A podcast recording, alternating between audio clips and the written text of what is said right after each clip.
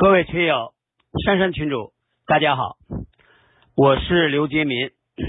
很荣幸有机会在这里和大家交流学习康德哲学的心得。这个讲座的内容共有六节，分别是：一、康德哲学的历史背景和工作方案；二、康德哲学的呃康德的几个基本概念；三、数学是先天综合知识吗？四。逻辑是先天知识吗？五，牛顿力学是先天综合知识吗？六，进一步的讨论。那么今天我们会讲前三个话题啊，我们希望能讲完。熟悉康德哲学的朋友都知道，先天综合知识论是康德知识论的基础。虽然康德对他那个时代哲学的全部领域都有重要论述。都做出了可以说是划时代的贡献，但知识论始终是他贡献最大、影响最大的领域，而且被认为是他思想的核心部分。其代表作是著名的《纯粹理性批判》，另一部重要著作是《任何一种能够作为科学出现的未来形而上学导论》。我们的讲座将严格限定在这个范围内。笼统的说，这个讲座是对康德。为形而上学的奠基所做努力的一个历史分析。为了说话方便，有时候我会简单的说康德哲学，其含义仍然仅限于他的形而上学，或者说知识论。前两节是一个铺垫，对于从事哲学，特别是哲学史专业的人，属于基本常识；但对于其他人来说，这些内容是理解其后内容的必要基础。在第三至第五节中。我将根据数学、逻辑学、物理学和哲学自十九世纪二十年代至二十世纪中叶的一系列进展，论述这些领域的发展对康德理论的否定，从而表明康德试图以先天知识，主要是先天综合知识作为基础重建哲学体系的努力，在当时并未成功。在最后一节，我们将根据哥德尔不完全性定理。波普尔的证伪主义以及拉卡托斯对波普尔学说的发展，说明康德为知识论奠基所做的努力，不仅在当时没有成功，而且在理论上就是不可能成功的。啊，刚才我已经提到啊，今天是讲座的上半部分，我希望可以讲完前三节内容。下面我们就进入正题。那首先呢，就是第一段啊，第一节康德哲学的。历史背景和工作方案。如前所述，这一节的确切题目应该是康德知识论的历史背景和工作方案。我们首先看历史背景。首先需要说明，根据我的理解，现代的时间跨度大约是十四世纪中叶到第二次世界大战，也就是从大约一三五零年代到一九四零年代。因此，我把通常所说的近代欧洲哲学称为现代欧洲哲学。众所周知，现代欧洲哲学，或者确切的说，现代哲学关于知识论的研究，有两个基本传统。其一是其源头可以追溯到弗朗西斯·培根，但经常被认为由洛克开创的经验主义。当然，也有些著作认为，呃，培根是他的这个开创者。呃，也有的著作说是洛克啊。其二是由笛卡尔开创的理性主义，二者本质上都是崇尚理性的，只是构建理论体系的方法和路径不同。汤姆·洛克摩尔在他的《在康德的唤醒下：二十世纪西方哲学》啊，就是二零零六年的一本著作，二零一零年呃中译本出版。那么他在这本书中写道：当康德出现在哲学舞台的那个时候。哲学界有两个占据统治地位的竞争趋势，即理性主义和经验主义，而康德后来就在一种有力的综合中把二者结合在了一起。我们先看理性主义，笛卡尔的方法基于理性的怀疑，首先通过怀疑一切可怀疑的东西，清除自身的一切偏见，在经过上述过程后。认为少数基本命题具有不证自明、不容置疑的性质，然后将这些基本命题作为原始假设，也就是公理，由他们出发，运用严格清晰的逻辑推理，不断获得新的论断，也就是命题，从而逐步构建起一个严密完整的哲学体系。当然，也有研究者认为呢，呃，笛卡尔其实对他的那些个原始假设，呃，都是做了论证的。比如说“我思故我在”，上帝存在，似乎都是有论证的。但是从严格意义上，那些个呃这个有关的论断呢，很难成为真正的论证啊。比如说这个后呃关于“我思故我在”啊，笛卡尔确实是有说法的。呃，那么他是基于存在啊，就是既然我在思考，那么首先必须先有我存在。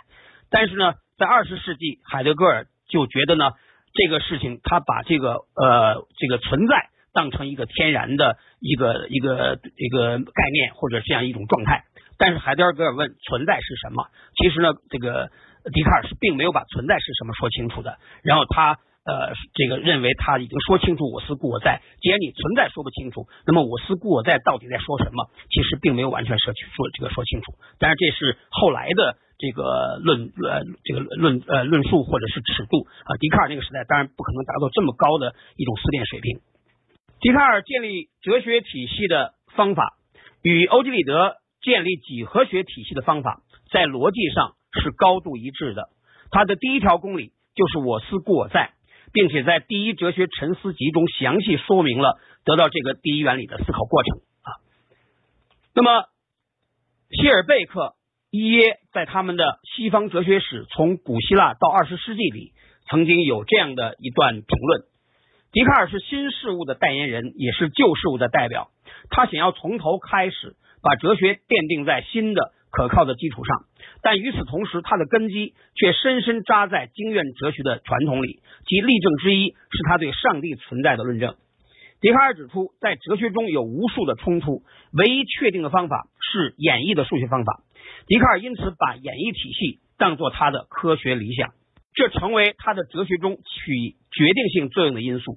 如果哲学要成为一个演绎体系，像欧几里得几何一样，我们就必须找到完全确定而真实的前提，也就是公理。因为在一个演绎体系中，如果前提不确定，半对半错，结论也就是定理就没有多少价值。因此，笛卡尔从哲学啊，笛卡尔从数学和科学方法的演绎成分中借用来的科学理想。导致了这样一个问题：我们如何才能为这种演绎的哲学体系找到绝对确确定的前提？这里概括的就是笛卡尔哲学公理化的基本思路。那么，它非常重要的就是找到哲学体系的基石啊，那可以是一块基石，或者是一组基石。那么，寻找这样最初的基石，这也是笛卡尔为哲学奠基的一个基本的思路。此后。斯宾诺莎也曾用公理化方法构建自己的哲学体系。莱布尼茨曾试图通过将概念表示为符号，将推理过程表示为符号演算的方法，使一切哲学推理变成对符号的形式推演。这就是后来所说的数理逻辑的开端啊！只不过当时呢，莱布尼茨做的还是应该说只是很少的一种尝试。呃，真正意义上的数理逻辑是在这个一八七九年由弗雷格开创的啊，就是现代数理逻辑。那么这是关于理性主义啊一些基本的情况。我们再看经验主义。那么刚才提到了经验主义者的先驱或者说创始人是培根。那培根认为一切知识都立足于经验。当我们知道某个东西的时候，心灵实际上都担当了一面镜子。我们看这个在培根的著名的新工具里边的论述。他说：“人作为自然界的成像和解释者，他能做啊，他所能做、所能懂的，只是如他在事实中或思想中对自然进程所以观察到的那样多，也仅仅那样多。那所谓在事实中或思想中对自然进程观察到的，那就是归纳了。然后他接着说，在此以外，他是既无所知，亦不能有所作为。”啊，这就是关于这个归纳法的一个表述。那么后后面呢，就是在他的这个新工具的后面的相当长的篇幅里，一方面呢，他表现了对逻辑持有的强烈的质疑态度啊，认为呃，相对于演绎法更重要的是归纳法。然后他很明确的提到，我们的传授方法只有一条，简单明了的说来就是，我们必须把人们引导到特殊的东西本身，引导到特殊的东西的系列和秩序，而人们在自己一方面呢，则必须强制自己暂把他们的概念撇在一边，而开始使自己与事实熟悉起来啊，这就是非常强烈的提到了这种归纳啊，这是培根的观点。然后呢，到了这个更晚的时候，洛克认为，在理智中没有任何东西以前从未在感官中存在过。感觉印象以及对于这些印象的内心的沉思，这两样东西乃是知识的基础，是我们所拥有的或者能够拥有观念的来源。心灵首先是一块白板，经验在上面书写。洛克摩尔在他的在康德的唤醒下，呃，这样提到。在人类理解论一开始，他就拒斥了任何类型的天赋知识的可能性。在洛克看来，我们所知道的一切都是我们通过利用自己的官能在感觉经验中得到的啊，这是概括洛克的观点。那么这两种传统啊，就是理性主义和经验主义，在当时的欧洲啊，从十七世纪以后啊，都有非常大的影响。那么康德呢是在这样一个背景下来开展他的哲学奠基的。那么我们首先注意到，就是理性主义跟经验主义呢，一方面它是呃对立的，但是它也有一些基本的共同点。洛克摩尔在他的书里边做了这样的概括啊，主要有三条。第一条就是为了知道世界的本来面目，就要让心灵与世界相接触。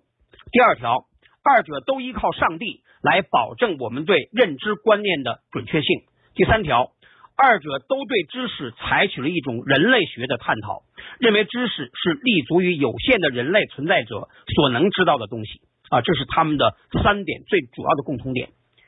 然后呢，二者呢也有根本的分歧，就是笛卡尔相信上帝的观念是天赋的，所以就承认天赋观念；洛克认为一切观念都来源于经验。拒斥任何类型的天赋知识的可能性啊，这是他们的根本区别。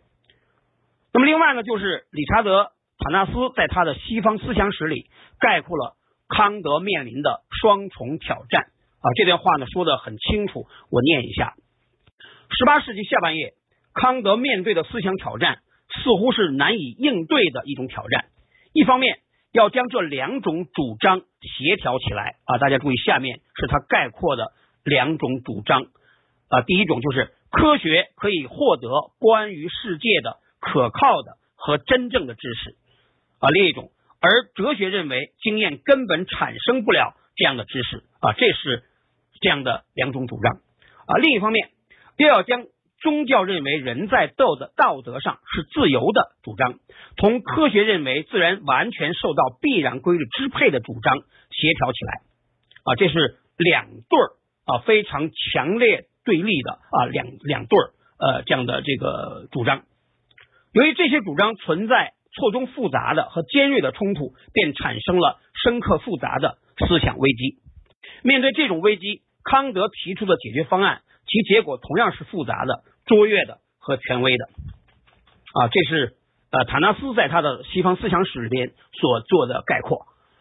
那么实际上呢，呃，因为后边的内容啊。是非常的细致，呃，而当然也很重要，但是我们没有足够的时间去呃去这个重复塔纳斯的论断，呃，我后边呢会把塔纳斯的这个西方思想史把他的电子版贴到群里，我做完这个报告以后，我我贴过来，就是在看塔纳斯后边的论述里边呢，他讲到就是康德是非常深刻的了解牛顿的科学及其成就的。这样的话呢，就是由于这个呃科学的进步，那么康德相信呢，人类已经有了一种方法来接近可靠的知识，因为科学就已经验证了这样的一件事情。同时呢，他又受到康这个休谟对人类心灵的这种能力的限制所做的分析，这样的一种呃冲击啊，就因为实际上休谟认为呢，就是。呃，人类对这个外部世界探索呢，只是一个一个的这个个例的这样的一种状态，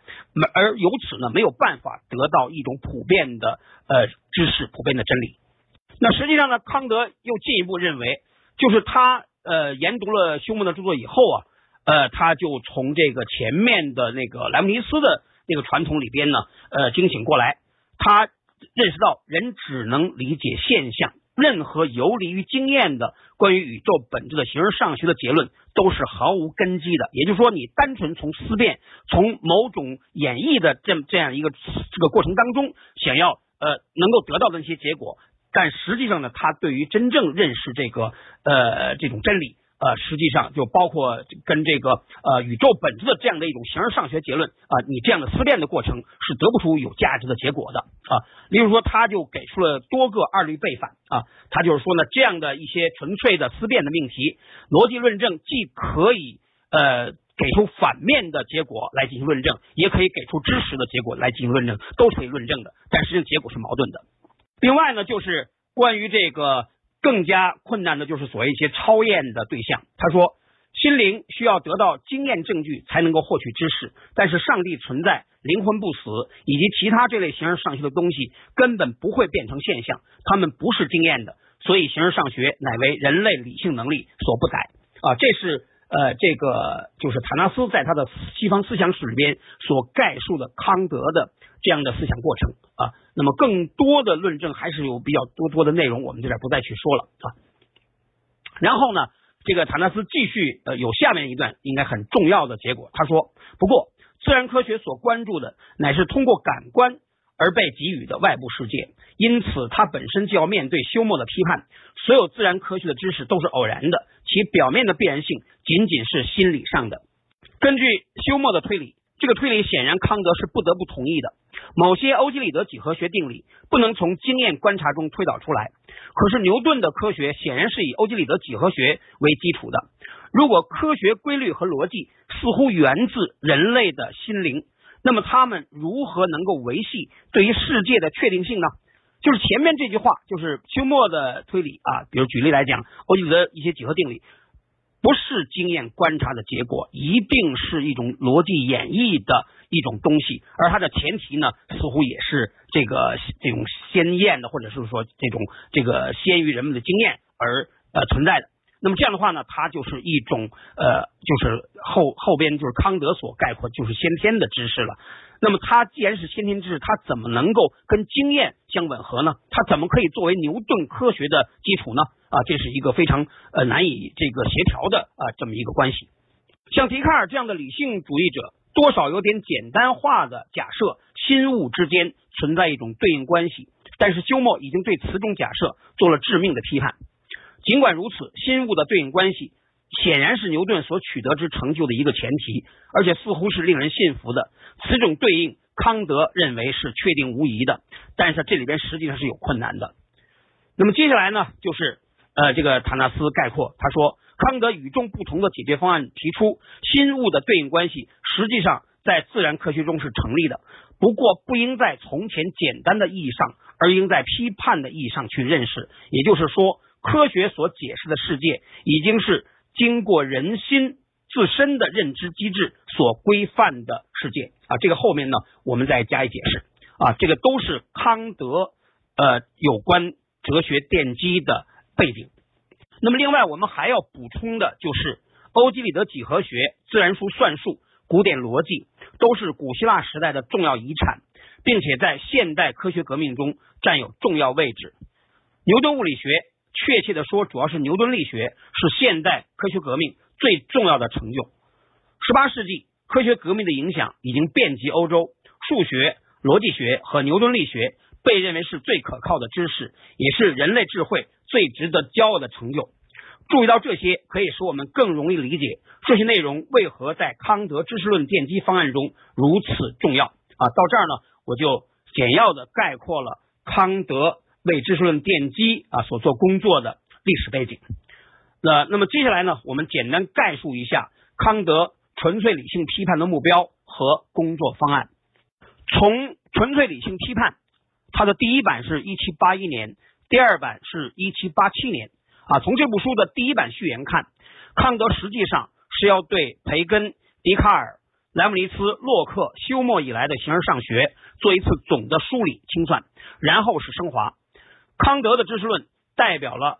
哲学认识论转向的最高境界及其终结。康德在他的任何一种能够作为科学出现的未来形而上学导论中啊，他的导言部分讲到，我们的目的是要说服所有那些认为形而上学有研究价值的人，让他们相信。把他们的工作暂停下来非常必要，把至今所做的一切东西都看作是没曾做过的，而且首先提出像形而上学这种东西究竟是不是可能的这一问题。类似于笛卡尔从哲学的根基处开始重新审查啊，这就是康德要做的事情。安东尼·肯尼在他的《牛津西方哲学史》里边呃概括道。康德在这部著著作中的目标是让哲学第一次成为真正科学的哲学。他说：“自从某个已被忘怀的数学家首次发现了几何学构造的作用之日起，数学长期以来已经踏出了一条可靠的科学之路，而物理学只是在培根和笛卡尔的时代才成为完全科学的。因为这时科学家认识到，通过实验确证理论和借助理论指导实验的同时存在的必要性。”留给形而上学的任务还没有做。形而上学这个最古老的学科，即使其余的科学通通在一场毁灭一切的野蛮之深渊中被完全吞噬，它也会存留下来。但它至今尚未达到科学的成熟。邓小芒在他的《康德纯粹理性批判中译本序》里边写道：“纯粹理性批判一书贯彻始终的根本指导思想或一条主线，就是通过对理性本身即人类先天认识能力的。”批判考察，确定它有哪些先天的，既具有普遍性和必然性的要素，以及这些要素的来源、功能、条件、范围和界限，从而确定它能认识什么和不能认识什么。在这基础上，对形而上学的命运和前途做出最终的判决和规定。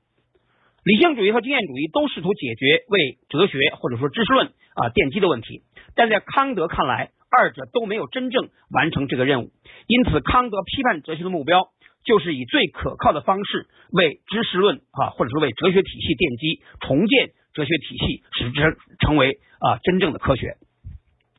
那么，什么是康德所理解的最可靠的方式？加勒特·汤姆森在他的《康德》啊，这是康德的一个传记里边写道：康德哲学的辉煌在于他如何识别出并超越。他所处时代哲学中的两个具有支配地位的传统，即唯理论和经验论，就是我们所前面所提到的理性主义和经验主义，分别以莱姆尼茨和休谟为主要代表。近代哲学处于一种僵局之中。值得注意的是，对这一时期的这个总体诊断，在很大程度上要归功于康德。他相信唯理论和经验论应用了某些相同的基本假设。需要拒斥这些假定，从而打破这一僵局。简单的说，康德全面深入思考理性主义和经验主义的主要成果和缺陷，同时基于他对数学和自然科学经典及最新成果的理解，试图对他心目中的全部哲学给出一个具有下列特征的庞大体系，既符合理性主义原则，又经得起经验论者质疑。在基本的主干的部分。运用实质公理化方法，对难以纳入这个范围的内容给出二者之间的边界。那么这里边所说的实质公理化方法，就是在欧几里得几何原本当中所运用的那种公理化方法。这个我们不再详细解释了。那么在存在论时期，哲学家声称他们对世界本质和状态的断言就是真理。理性主义者和经验主义者试图回答：我们是怎样获得？关于世界的真知识的康德注意到，对于意志自由、灵魂不死、上帝存在这样的命题，我们无法做出合理判断。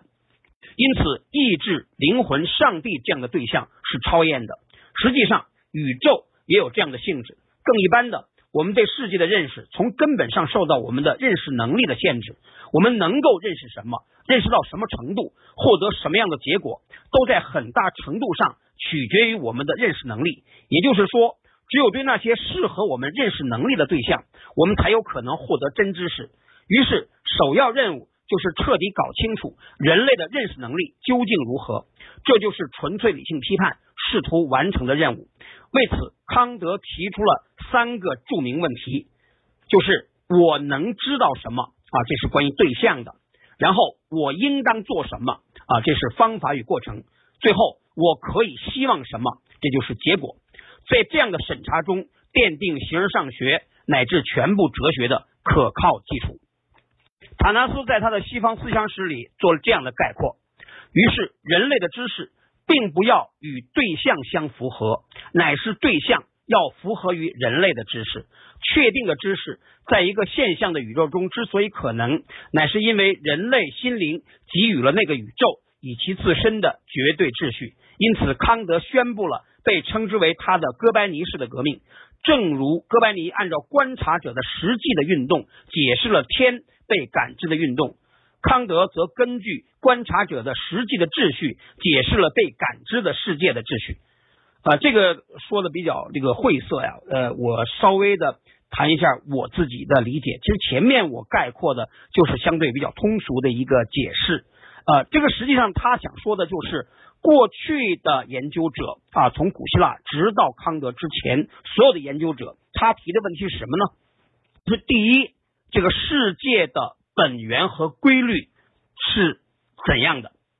啊？这就是存在论阶段的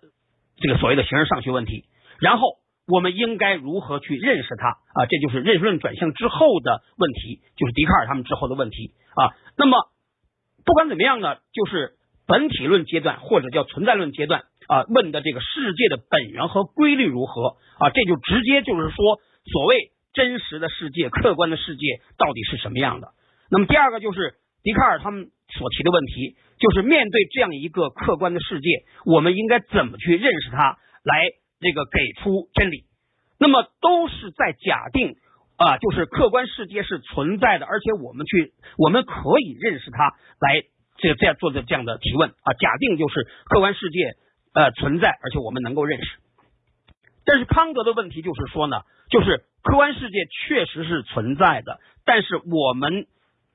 能认识到什么程度，那是另外一件事情。比如说我们在讲啊，比如说这个呃这个可见光范围以外，比如说一边呢有所谓的呃这个红外线，一边呢有所谓的紫外线，那么红外和紫外。就超出了我们常规的对光的这种视觉的这种范围啊！再比如说我们的听觉啊，我们有这个呃高频的说超声波是我们是听不见的，更低频的啊，所谓叫次声波啊，我们也是听不见的。我们所能够听见的，只是在这个呃次声波呃这个这个不比次声波波长更短，然后比这个超声波的波长更长这么一个范围里头的事情。啊，这样的话呢，就是说，实际的世界是存在着更复杂的呃，就更多样的现象的。比如说，我们刚才举到的这个视觉和听觉啊，实际实际上这个自然界呢，要比我们能感知要丰富的多啊。你比如说，人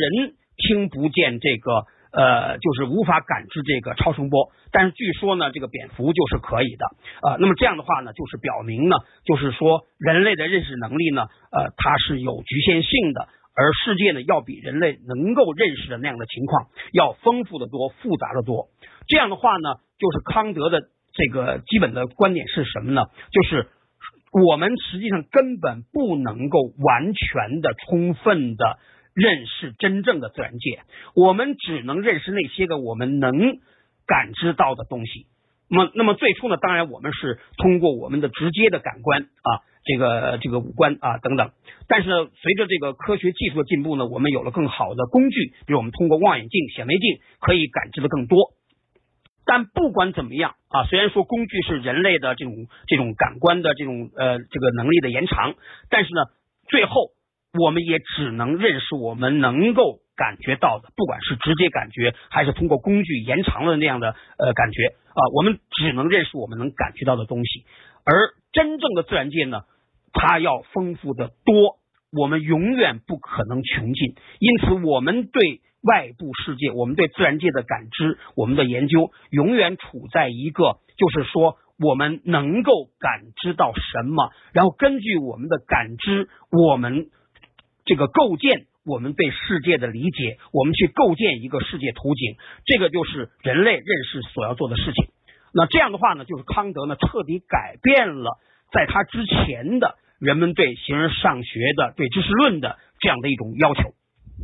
那基于这样的考虑呢，我们已经提到了，就是康德所要研究的非常核心的问题，就是人类的这种心灵啊，或者人类的这种呃这种这个感觉吧，他能够认识到什么？那么纯粹理性批判呢，分为两大部分啊，一个是先验要素论，一个是先验方法论。前者讨论先验知识的构成要素，后者则讨论运用这些要素的方法。而这个前半部分，也就是先验要素论，又分为这样的几个部分啊。首先是先验感应呃感性论，讨论感性认识的先天条件；然后是先验逻辑，就是讨论理性认识的先天条件。而先验逻辑呢，又分为两个部分，就是先验分析论和先验辩证论啊。这个细节呢，我们都不再去讲了。那么我们。这个讲座所要讨论的先天综合知识，就是先验要素论的核心部分，也是康德全部形而上学的根基啊。那么到这儿呢，我们就把第一个部分啊，就是康德这个知识论呃它的历史背景和工作方案啊，我们做了一个简要的概述。接下来我们进入这个讲座的第二节，就是康德的。几个基本概念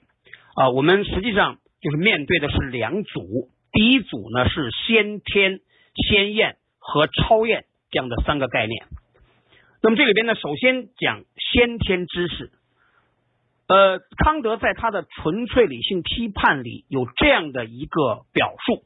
他说：“这样至少就有一个还需要进一步研究，而不能一见之下马上打发掉的问题。”是否真有这样一种独立于经验，甚至独立于一切感官印象的知识？注意这句话啊，它的描述是：是否真有这样一种独立于经验，甚至独立于一切感官印象的知识？这个概括就是先天知识。然后康德接下来他说，人们把这样一种知识称之为先天的，并将它们与那些具有后天的来源及。在经验中有其来源的经验性的知识区别开来，所以我们在下面将把先天的知识理解为，并非不依赖于这个那个经验，而是完全不依赖于任何经验所发生的知识啊！注意这个表达，呃，所谓先天的知识，不是指它不依赖于某些。某个具体的经验，而是完全不依赖于任何经验而发生的知识，这叫先天知识。与这些知识相反的是经验的知识，或是那些只是后天的，即经过通过经验才可能的知识。但先天知识中那些完全没有掺杂任何经验性的东西的知识，则称为纯粹的。于是。例如，每一个变化都有其原因，这个命题是一个先天命题，只是并不纯粹，因为变化是一个只能从经验中取得的概念。于是，必然性和严格普遍性就是一种先天知识的可靠标志，而两者也是不可分割的，相互从属的。啊，注意，就康德在这儿所描述的所谓先天知识有两个基本的标志。或者叫特征，就是第一个就是必然性，第二个是严格普遍性。那么所谓必然性呢，就是它是一定就是这样啊，它一定是就是会有这样的东西。而普遍啊，严格普遍性就是它不是在某个具体的地方呃是这样的，而是在所有的地方，所有的时间。但由于在两者的运用中，有时指出判断的经验经验性的局限，比指出判断中的偶然性要更容易一些；又有些时候指出我们加在一个判断上的无限制的普遍性，比指出这个判断的必然性要更明白一些。所以，不妨把上述两个标准分开来使用，它们每一个就其自身说都是不会出错的。啊，就是他本来是想说呢，必然性和严格普遍性其实是不可分割、相互从从属。从本质上来讲，其实它是一体的。但是呢，他说我们还是更好呃分开来，从两个方面来谈会更好一些。总之呢，先天知识是完全不依赖于任何经验所发生的知识，具有必然性和严格普遍性。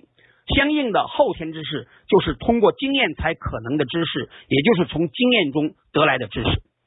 那么到这儿呢，我们就呃介绍了康德的先天知识这个概念。然后呢，后面两个概念我们简单说一说就算了，因为在这个里边呢，我们主要是谈先天知识，而对于先验知识和超验的问题呢，是不展开讨论的。那么这儿我们简单说几句啊，首先就是先验知识是关于先天知识的先天知识啊，这个就很绕了啊。关于这个问题呢，邓小芒在他的《康德哲学诸问题》里有很详细的讨论。如果呃哪位朋友有兴趣呢，可以去看邓小芒这本书，就是《康德哲学诸问题》啊，这里边非常认真的讨论了关于先验的这个概念，我们在这儿不展开了。然后就是超验啊，超验对象，康德呢指物自体，也就是最高的认识对象，有三个基本的超验命题，就是意志自由、灵魂不朽、上帝存在啊。其实，在康德那个时代呢，关于宇宙的呃有关的判断，比如说宇宙永恒这样的呃这个命题呢，也被认为是超验的。那么关于这个超验呢，我们举的这几个例子就够了。呃，想要详细了解的朋友呢，仍然可以去读邓小芒这本书，就是《康德哲学诸问题》啊，这里头有详细清楚的论述，我们在这儿不去谈了啊。这是关于它的三个概念，就是这个先天、先验和超验啊，这是第一组。那么第二组呢，就是分析判断与综合判断。纯粹理性批判呃有这样的概述，因而分析的（括号肯定性的判断）。是这样的判断，在其中谓词和主词的连接是通过同一性来思考的，而在其中这一连接不借同一性而被思考的那些判断，则应叫做综合的判断。前者也可以称为说明性的判断，后者则可以称为扩展性的判断，因为前者通过谓词。并未给主词概念增加任何东西，而只是通过分析把主词概念分解为它的分概念。这些分概念在主词中已经被想到过了。相反，后者则在主词概念上增加了一个谓词，这谓词是在主词概念中完全不曾想到过的，是不能由对主词概念的任何分析而抽绎出来的。例如，我说一切物体都有广言。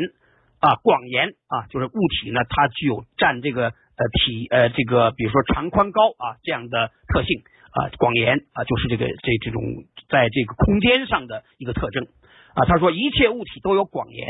那么这就是一个分析判断，因为我可以不超出被我联系于物体的这个概念之外，来发现与这概念相连接的广言，而只是分析那个概念，也就是可以只意识到我随时都在这个概念中想到的。杂多东西，以便在其中找出这个谓词来，所以这是一个分析判断。反之，当我说一切物体都是有重量的，这是谓词，就是某些啊，就是某种完全不同于我在一般物体的单纯概念中所想到的东西。因而这样一个谓词的增加，就产生了一个综合判断。康德对这两个概念的解释呢，很细致，但是也很抽象，或者是很难理解。我们如果比较呃通俗一点来理解啊，就是分析判断啊，他说呢可以称之为说明性的判断，其实它就是通过定义和公理直接能够包含的东西啊，实际上呢就是通过这个你给定的已知的这种这个概念和已知的命题。而那些已知命题呢，又可以退回去，通过某些公理来推导出来。那么最最终呢，我们就可以说，所谓的这样的一些判断呢，就是可以通过你最初的原始概念和公理能够定义和能够推导出来的那些东西啊。关于这个分析判断，当然是做一个命题而言，就是可以推导出来的这个命题。呃，那么它是这个分析判断，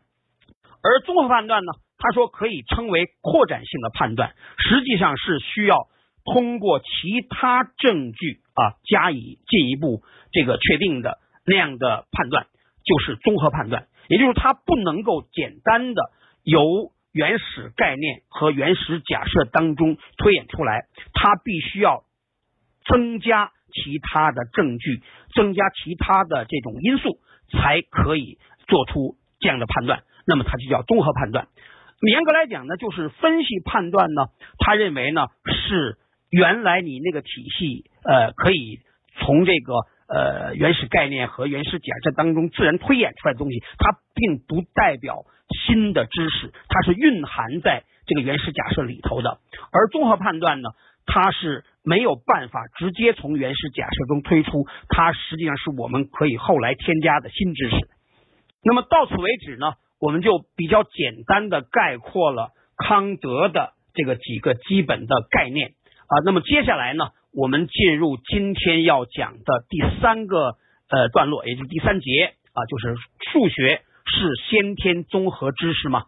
啊，这个呢就涉及到我们真正要讲的核心内容了啊。实际上，康德呢把数学啊，它实际上是指的两部分，一个是自然数的算术。一个是欧几里得几何啊，那么一个是关于数的，一个是关于形的啊。他把这些个内容呢都看成是先天知识，然后呢，他又把逻辑也看成是先天知识。当然说呢，这个欧呃这个康德认为呢，数学啊，包括自然数算术和这个欧几里得几何啊是先天综合知识，而逻辑呢它是先天知识。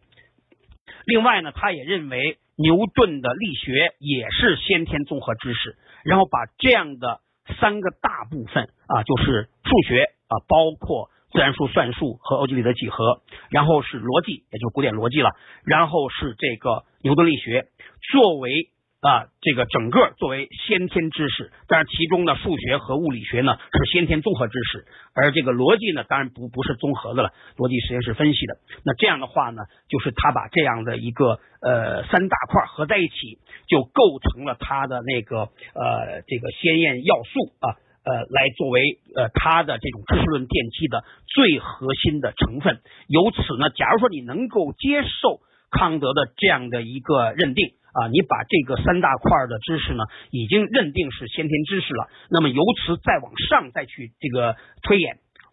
实际上呢，我们可以看出来呢，在康德那个时代的这个数学呢，确实这个这个几何学和这个呃这个和这个相当于是算术和代数了，呃，构成了数学的这个主干部分。当然那时候已经有微积分了，但是微积分呢，也认为是奠基在。这个呃，这个算术、代数和几何基础之上的啊，这个就不再去多说。然后呢，就是这个物理学，当然是以牛顿的力学为核心的。呃，那么这样的话呢，他就可以呃把就是以这样的一套这个呃严格的知识作为根基来呃这个构建他的整个知识论的体系，特别是他那个就是实际对应的就是所谓形而上学那套东西奠基呢，他认为是可以实现的。那实际上我们下面就可以想说明呢，就是。每一个刚才提到的部分都不符合康德所给出的那些定义啊。首先，我们来看自然数算术，它是不是先天综合知识？呃，康德在《纯粹理性批判》里边有非常清楚的这样的论述啊。这是在邓小芒译本的第十一页到第十二页啊，他是这样说的：数学的判断全部都是综合的。这个里边他所说的数学呢，实际上就是特指自然数算术。这条定理似乎至今尚未被人类理性的分析家们注意到，甚至恰好与他们的一切推测相反。尽管它具有无法反驳的确定性，并有非常重要的后果，这是因为人们由于看到数学家的推论全部是根依据矛盾律进行的，这是任何一种无可置疑的。确定性的本性所要求的，于是就使自己相信数学原理也是出于矛盾律而被承认的。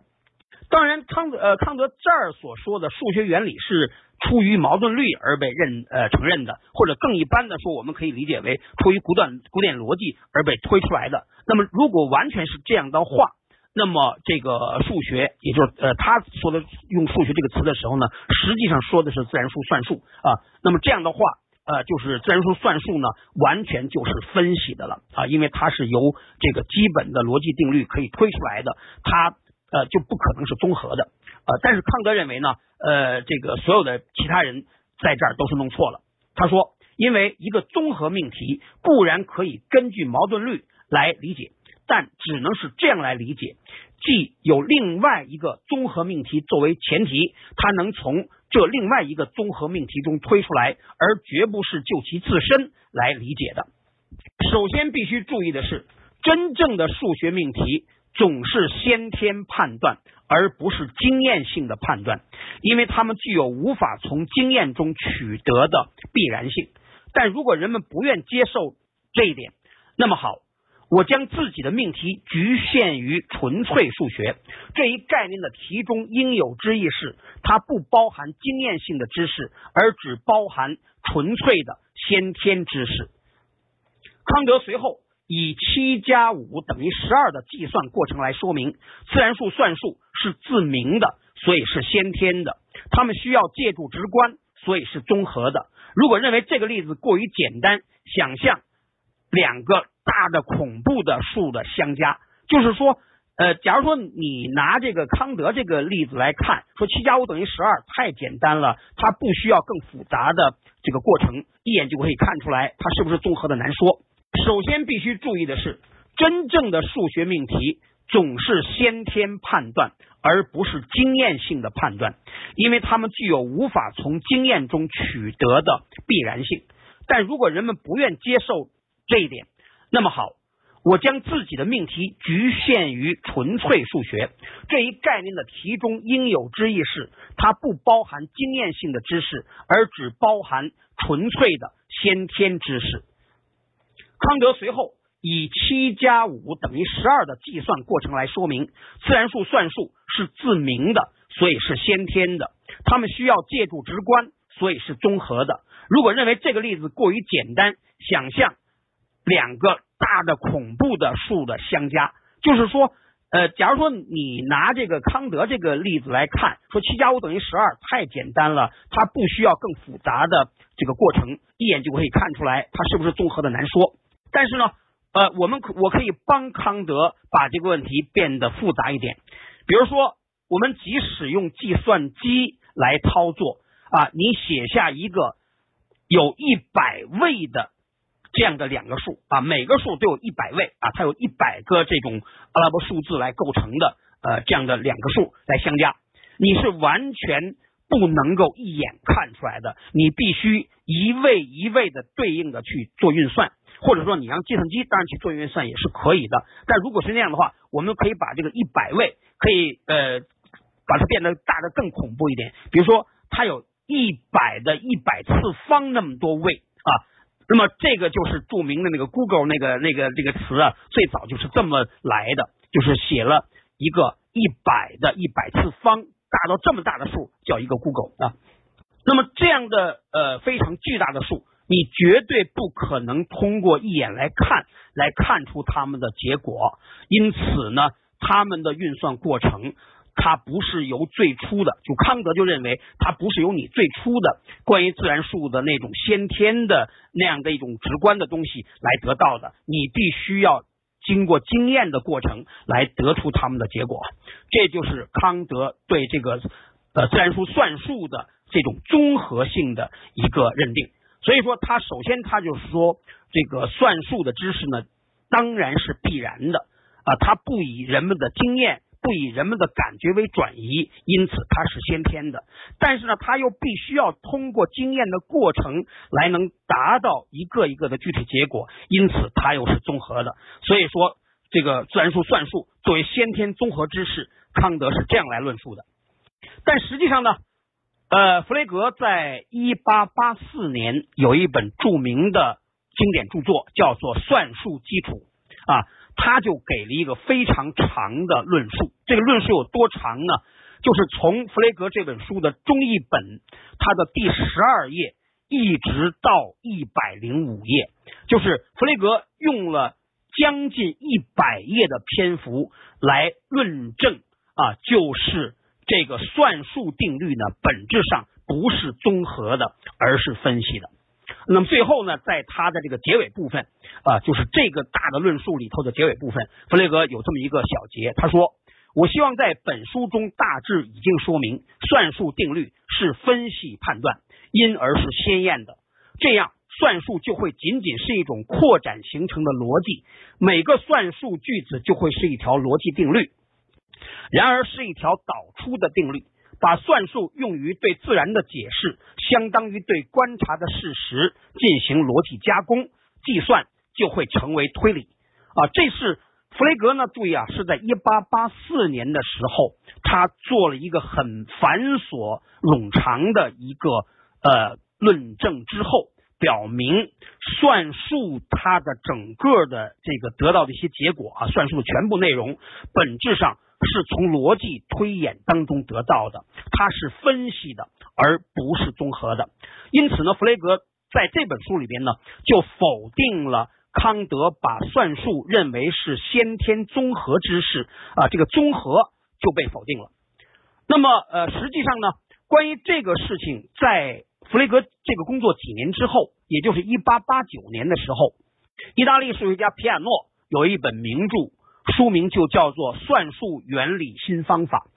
那么在这本书里头里头呢，皮亚诺提炼概括了著名的自然数公理体系啊，就叫皮亚诺体系或者叫皮亚诺系统啊。它由这样的五个假设而构成。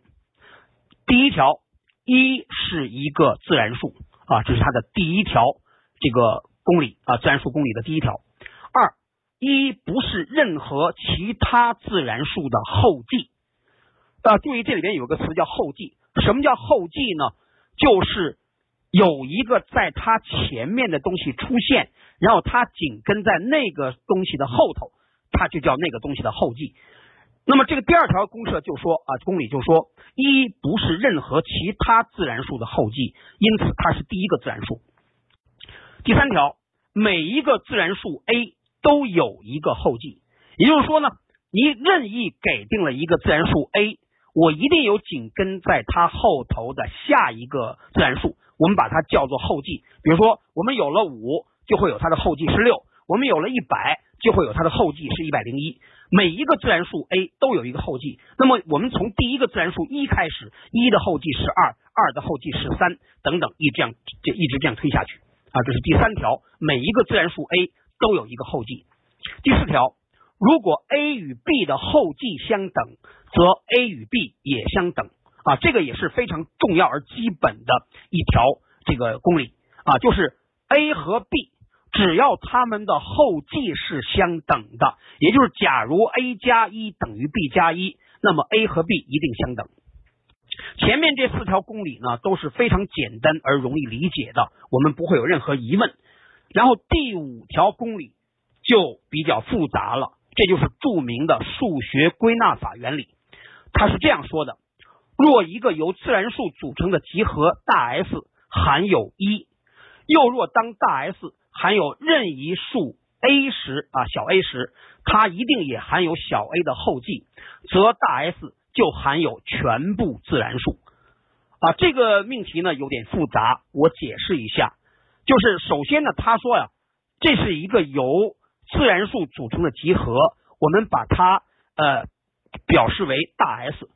如果这个大 S 里边，首先它已经有了一了啊，因为我们知道一是第一个自然数啊，首先第一个条件它是有一啊作为它的一个元素。然后呢，注意它后边的一个条件和结论啊，只要 S 含有任一个自然数 a。那么它也一定含有 a 的后继，也就是 a 加一，也就是说这是两个基本的状态。第一就是在这个集合 S 里头，它含有一啊，这是第一个的描述。第二，只要它含有小 a，它就一定含有小 a 加一。比如说，如果这个集合里面有一百，就一定会有一百零一；如果它里面有一万，就一定有一万零一啊，类似这样的啊。只要你知道有这么一个 a，那么你就一定能知道 a 加一也在它里头。然后这个假设就断言，只要这样的两个条件是成立的，那么这个大 S 一定包含了所有的自然数。那么呃，这就是呃非常重要的啊，就是皮亚诺在一八八九年给出的自然数的公理系统。那么这个系统呢？后来成为啊，就是数学界公认的关于自然数的体系的一个最好的描述啊。那么呃，它概括了我们所能知道的自然数的最重要的性质，而且呢，后边关于自然数的所有研究，只需要基于这样的五条公理，那么就足够了啊，就是你可以把自然数有关的性质从这样的公理里边逐个的推导出来。那么，由于有了皮亚诺这么一个公理的这么一个构造，我们明确的说，算术就已经是分析的，因为所有自然数更多的这个命题啊，更多的判断都能从这个五条公理当中推导出来。我们所知的一切都是这样推出来的。那么实际上呢，就是前面呃，我为什么提这个时间呢？就是弗雷格的那个著作《算术基础》是写于一八八四年，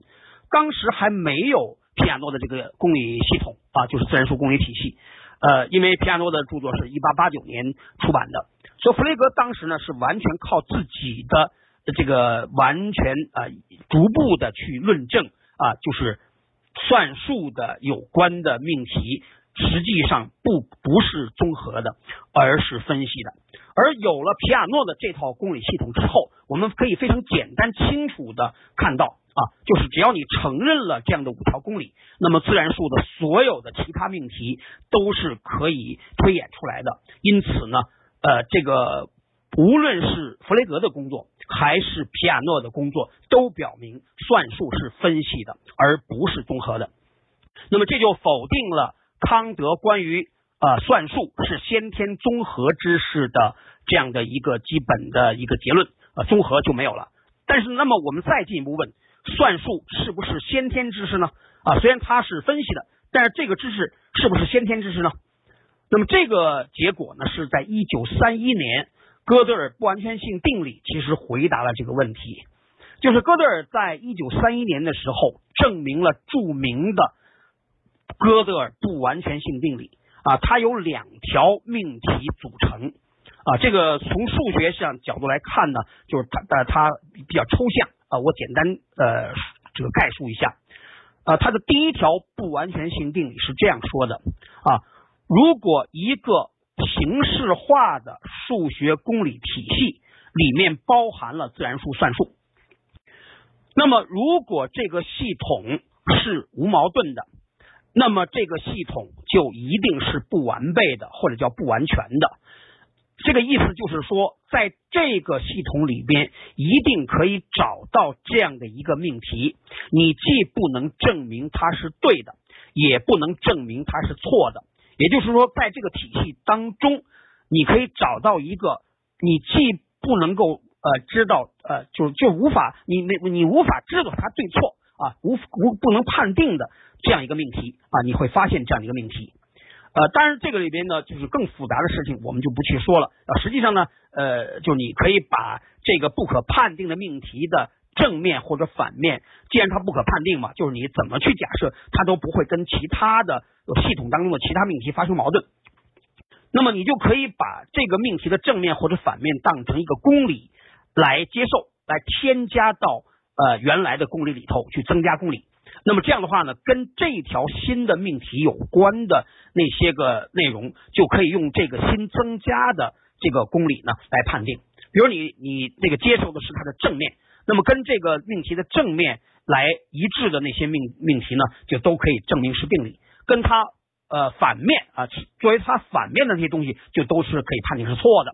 但是即使是这样，你仍然不能从根本上解决问题。就是当你扩大了公理体系之后。那个扩大的体系里头，仍然还是含有自然数算术作为它的一个构成部分的。因此的话，根据哥德尔定理，你又可以再继续发现新的这样的不可判定命题啊，既不能呃说它对，也不能说它错，呃，不可判定。那么这样的话，你可以再去扩大公理系统。但是这个过程呢，永远不会完结啊。这是一个前半部分，就是假如说我们有一个形式化的。数学公理系统，它里边是包含自然数算术作为一个子系统的。那么这样的一个数学体系的这个里头呢，就一定会存在不可判定命题啊，这就是呃这个第一个不完全性定理。那么哥德尔呃这个定理的第二部分是说，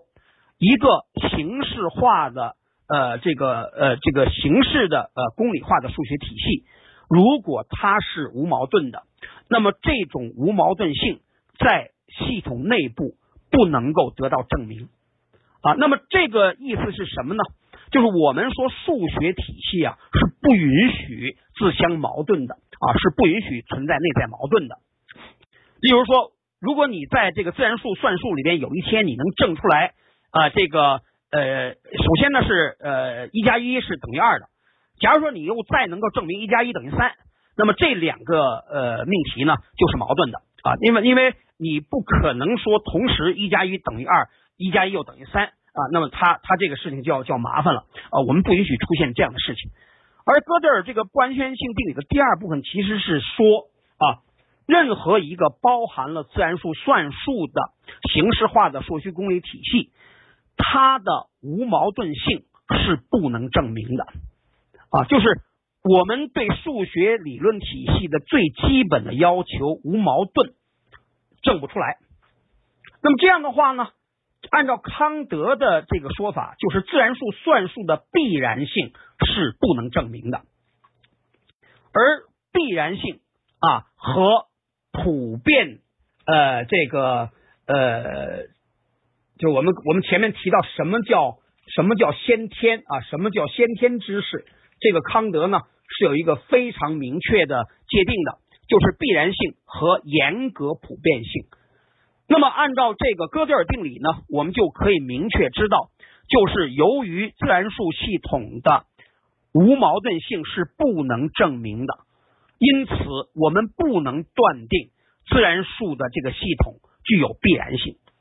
那这就打破了自然数算术。是先天知识的，就康德的这个判断。因此呢，我们说前后这两个工作，就是从弗雷格啊到这个皮亚诺，他们证明了算术啊自然数算术不是综合的，而哥德尔定理表明自然数算术不是先天的。那么到此为止呢，就是康德所说的这个数学是先天综合知识，其实指的就是算术了。自然数算术是先天综合知识，这样的一个判断就完全被打破了啊！这是我们说的算术部分。那接下来呢，我们看一下欧几里得几何啊，那么它是不是这个先天综合知识呢？我们再看一下，在西方历史的绝大部分时间，绝大部分人坚信欧几里得几何的公理是自明的，其推理过程是可靠的，因而它作为先天知识。是得到普遍认同的。当然呢，我们说从历史上很早的时候呢，就有一些几何学家呢尝试证明第五公设啊，就是欧几里得几何的这个第五公设，想要证出来。那么这少部分人呢除外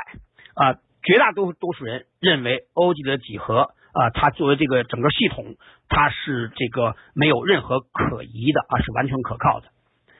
那么康德本人呢，并不怀疑欧几里得公理的自明性啊，因为欧几里得在他的原本里边给出了五条公理、五条公设，后人呢笼统的统一把他们都称为公理啊。那么这个五条公理啊，是关于量的公理，例如说等量加等量，呃，等量加等量其和相等，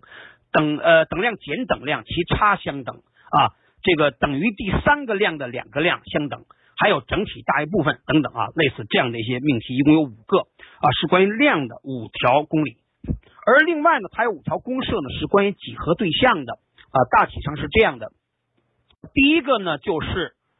给定了两个点，那么可以决定一条直线啊，就是过两个给定的点可以做一条直线啊，这是第一个呃这个公设。第二个呢，就是有限的直线。可以任意的延长啊，因为希腊人呢，他们所说这个直线的时候，其实呢是我们所说的线段，但是呢，这种线段呢又是可以根据需要来任意延长的。所以第二条公设呢，就是说这个可以把这个一条直线呢任意的延长啊，就是第二条公设。第三条公设呢，就是说给定了一个定点和一个定长啊，就是给定了一个点和一个长度，可以拿这个点为圆心，拿那个长度做半径来做一个圆。啊，这个都是非常简单显然的啊。第四个呢，就是说所有的直角都相等啊，这个也没有什么问题。但是第五公社呢是比较麻烦的啊，这个结构比较复杂。我们呢可以想象，你拿一张纸呢，你来画一下就是说呀，呃，这个画了两条直线啊，呃，那么然后呢，被第三条直线所截啊，就是两条直线你画在那儿，或者平行或者不平行都没有关系啊，就就画了这么两条直线。然后呢，你画第三条直线呢，来跟刚才那两条直线呢来相交，来截过去。然后他就说呀，如果这第三条直线截那两条直线在某一侧所成的两个内角的和这个小于二倍之角，或者用我们大家容易理解的小于一百八十度，那么在这一侧那两根直线适当延长之后会相交。呃，这个呢，就是我们大家可能不太适应，那么我们就换一个大家习惯的表达啊。这个其实是一个跟刚才那个等价的一个命题，就是说在平面内啊，在已知平面内，你画了一条直线，和在这个直线之外有一个点被选定啊，有一个定点。那么平行公设说过这个直线外的那个定点。能且仅能做一条直线和已知直线平行。啊，就是平行线是存在且唯一的。啊，这就是这个刚才我们所说欧几里得第五公式的一个等价命题。啊，这个我们可以把它看成是一样的呃这样的这个判断。呃，那么历史上呢，就是很多数学家认为呢，这个第五公设呢呃它应该是正确的，但是呢，它又应该被证明出来。它不应该被作为公理，它是应该能从其他的呃五条公理和四条公式能推出来的。但是呢，呃，在这个整个数学史上啊，从这个欧几里得原本出啊，就是完成之后啊，被世人所知之后不久，呃，有人就开始要改善呃欧几里得这个著作，呃，那就是从公元前三世纪，直到到了这个十九世纪啊，由这个高斯啊，这是德国数学家高斯，还有这个匈牙利数学家亚诺斯鲍耶。还有俄罗斯数学家罗伯切夫斯基，他们各自独立的创立了与欧几里得本质呃这个几何本质不同的另外的一种几何啊，后人把它叫双曲几何。呃，那么另外呢，到了十九世纪中叶，这个德国数学家黎曼又创立了另外一种既不同于欧几里得几何，也不同于双曲几何的另外一种几何，叫椭圆几何。那么双曲几何和椭圆几何呢，都跟欧几里里得几何呢，它最明显的是平行公设是不一样的，所以都被统称为非欧几何。那么非欧几何的存在呢，其实就表明欧几里得几何并不是必然的啊，这个我们一会儿再说啊。我们回过头来先看这个康德的表达，他说，同样，纯粹几何学的任何一个原理也不是分析性的。两点之间直线最短，这是一个综合命题，因为我的值的概念绝不包含大小的概念，而只包含某些性质，所以最短这个概念完全是加上去的，而绝不能通过分析从直线这个概念中引出来。因此，在这里必须借助于直观，只有凭借直观这一综合才是可能的啊！就这里边呢，就是康德首先承认欧几里得。公理是不证自明的呃真理，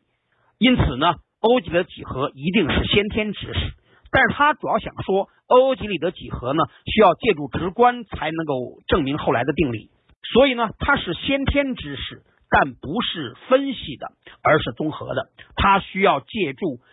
比这个公理更多的这个证据，才能证明呃更多的定理。因此呢，它是先天综合知识。呃，那么在论述了空间具有先天性之后，康德又以此为依据，补充论述了欧几里得几何的先天性。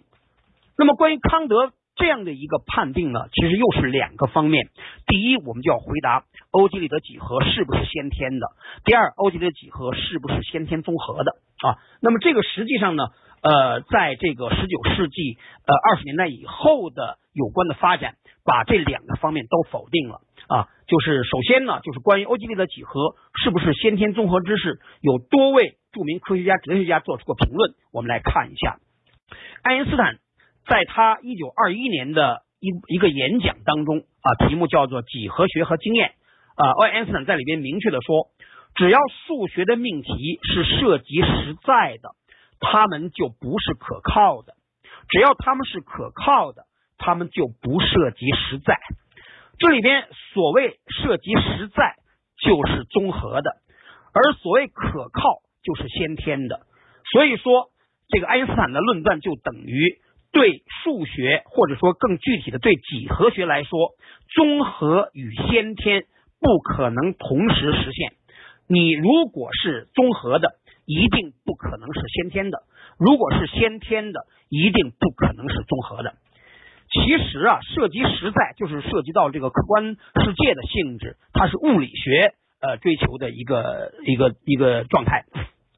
实际上呢，这个在十九世纪后期，呃，数学家基本上已经逐渐的承认啊，就是数学呢，它实际上只是它关于这个自己的逻辑前提的推论，它是关于自己逻辑前提的真理。至于说它是不是客观真理，这个事情它是没有办法回答的啊。比如说，呃，我们前面提到有三种基本的这个几何，呃，欧几里得几何、呃，双曲几何和椭圆几何。椭圆几何实际又分分为两种，那么他们关于平行公设呢是根本不同的。欧几里得呃几何就呃断言呢，在同一个平面内给定了一条直线和直线外的一个定点。有且仅有一条平行线啊，这是欧几里得的这个几何的特性。而在双曲几何里头呢，呃，同样的给定了一条直线和直线外一个定点。那么通过这个定点，至少可以做两条直线都跟已知直线不相交。因此呢，你在那个两条直线过那个点所做的两条直线呢，它它就形成了这个角了。那么在那个角的内部，就形成一个对顶角嘛。在那对顶角内部呢，你这你再可以画呃无数条直线，它都不跟已知直线呃相交。所以说呢，在这个双曲几何里边呢，过已知直线外一个定点，其实存在着无数条平行线。而在椭圆几何里头呢，啊，就是我们其实又可以把椭圆几何呢分成。单重椭圆几何和二重椭圆几何，这个单重实际上是什么意思呢？就是你可以把一个半球面来映射到整个平面上啊，这个半球面就可以对应到整个平面。而在二重椭圆几何里头呢，就是你可以把整个一个球面抠去其中的一个点，然后呢，把这样一个抠去一个点的整个的一个球，可以对应到整个平面上。但这样一来的话呢，它实际上就是我们刚才说半个球本来已经可以对应整个平面了。那你整个一个球抠去一个点呢，那么那你是比那半个球要要要大的很要多很多了。那么这时候实际上呢，它有一个特殊的处理啊，这就是所谓著名的二重椭圆几何，就我们都不去管了。但是在这种椭圆几何里边，其实呢，我们最简单的一个模型就是看那个地球仪啊，就是我们拿了一个球啊，看呃啊拿了一个地球仪，我们看上面的经线和纬线。然后你要注意到什么呢？就是在这个球面上啊，跟平面上的直线性质相似的，其实是球面上的大圆啊。就是在球面呃上面呢，已经没有直线了，但球面上大圆弧它的几何特性呢，就是就是在球面上连接球面两点的最短路径是那个过那两个点以及圆心呢，你可以做一个平面。来截这个球面，那么这时候这个呃平面在那个球面上截出的那个接口呢，就叫做大圆，而连接球面上两点的最短距离当然是不是直线，它是这个大圆里头那段裂弧啊，就是小于一百八十度的那个弧，因为你你连接这个呃这个球面上呃过这个两点的那那个大圆呢，你被这个这个两点呢实际上切分成两部分。啊，那么这两点之间呢，那个较短的那条，那么它的另外一边呢，就是非常长的那一条了。那么这样的话呢，我们说这个两点之间较短的这个猎弧啊是最。那么在这样的一个模型里面，我们很容易看见的，就是假如说我们这个地球仪呢，我们看成是一个标准的球面啊，因为实际上因为地球不是一个真正的标准的球，呃，但是我们可以理想化，就说这个球地球仪呢，它是一个标准的球的话。那么我们注意到呢，所有的经线，如果我们把它转一圈啊，就是这个连起来那个大圆周啊，那么你可以看到它就是大圆。那么这样的话呢，所有的这个经圈呢，那么它都相交于南北两极。于是我们就注意到呢，所有的经线都是相交的。实际上我们再注意到啊，你如果不是经线，你也可以在月球的表面做这个大圆弧。那么任意两条，你怎么去做这个大圆弧？任意两个这样的大圆弧一定是相交的啊！大家可以自己尝试一下。所以在这个意义上呢，就是在椭圆几何里边就没有平行线啊，在椭圆几何里边，任何两条。短程线啊，例如说大圆弧这样的的这个线，我们叫短程线啊。任何两条短程线一定是相交的。于是呢，我们就注意到呢，在这个初等意义上啊，有三类四种几何啊，就是一个是欧几里得几何，就平行线是唯一的；一个是这个呃双曲几何啊，就是平行线无无穷多条，我们都是指在已知直线外过一个定点。啊，欧几里得几何里边平行线为一，而这个双曲几何里边平行线是无数的，而在椭圆几何里边呢根本不存在平行线。那既然如此呢，那么你哪种几何适合于物理空间啊？适合于这个我们的现实世界？数学是回答不了这个问题的。真正要回答这个问题，必须靠物理学啊。比如说爱因斯坦在他的广义相对论里边就。呃，刻画啊，就是空间呢会是弯曲的，而且呢，在一九一六年他公布了广义相对论之后，在一九一九年一次这个日全食观测当中，天文学家就观测到了空间弯曲的现象，证明了广义相对论的一个推论。那么这样的话呢，既然空间是弯曲的，那么欧几里得的几何呢，它表示它所这个描述的空间呢是平直的，而。双曲几何和椭圆几何所描述的空间是弯曲的，那这样的话呢，我们就表明呢，其实这个欧几里得几何并不是呃符合这个宇宙空间的这个情况。但是呢，呃，就是你可以在非常小的范围内近似的看成欧几里得几何是成立的，而大范围是不行的。于是呢，我们就说呢，呃，无论从哪个意义上啊，就是说我们不能够预先来判定。到底是欧几里得几何，还是双曲几何，或者是椭圆几何，哪一种是适合于客观世界的？这个判断必须要由数学以外的物理学或者天文学去判定，数学不再回答这个问题。那么既然如此呢，我们不再说数学具有客观真理性，我们只说你的数学理论体系是不是无矛盾啊，是不是相容？呃，在这个意义上呢，就是说，爱因斯坦其实已经在他的演讲里边谈了这个观点，就是关于数学命题它符合不符合客观实在这个事情是不确定的啊，因为我们事先不能够断定哪一种符合，因此哪一种预先我们都不能断定它是可靠的。所谓一个数学体系是无矛盾啊，或者我们用可靠这个词儿来说。它只是关于它的逻辑前提才能这样说，它不能够去谈客观世界，所以这就是爱因斯坦这段话的意义。他说，只要数学的命题是涉及实在的，他们就不是可靠的，因为是是否成立你事先不知道，所以你不能断定它可靠。只要他们是可靠的，他们就不涉及实在，也就是说，只有。只涉及逻辑的时候，你才能说他们是可靠的。但这个时候，他们已经不能简单直接的应用于客观世界了，所以它就不是综合的啊。这就是这个呃基本的一个爱因斯坦的这个呃这个话的意思。那进一步的话呢，这个在稍晚几年啊，史里克啊谈到这样一个呃进一步的观点，在一九二五年他的普遍普通认识论里边有这样一段话，他说。任何人只要一旦深入的考察一下物理学理论，并且看到它的逻辑性和贯容性极大的简化了整个世界图景，他就会毫不犹豫的认为欧几里得几何在物理学中的绝对支配地位已经结束了。嘿，我们知道，一九二五年的时候呢，爱因斯坦的这个广义相对论呢，已经得到天文学的一定的支持，而在那个里头，爱因斯坦用的不是。欧几里得几何，而是带有张量的普遍的黎曼几何。在黎曼几何里边，空间曲率是变化的。那么这时候呢，欧几里得断定空间是平直的这样一个呃信念已经被彻底打破了。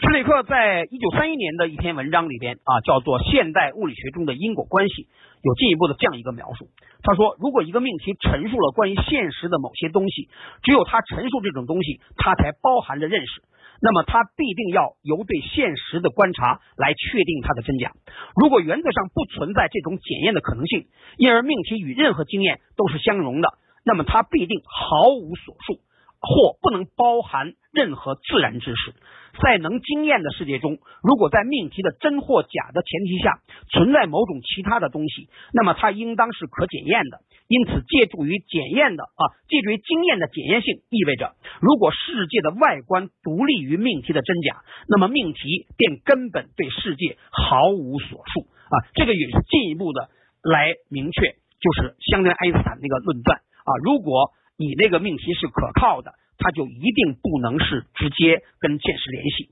关于呃有关的讨论呢，还可以在呃更晚一些的著名的一些个科学哲学呃这个著作里边呃看到。例如说，一九五一年赖辛巴哈的科学哲学的兴起，一九六六年卡尔纳普的科学哲学导论里，都作为例证来分析了这个几何学跟物理学的关系，然后进一步表明。几何学是不是能够适应于客观世界，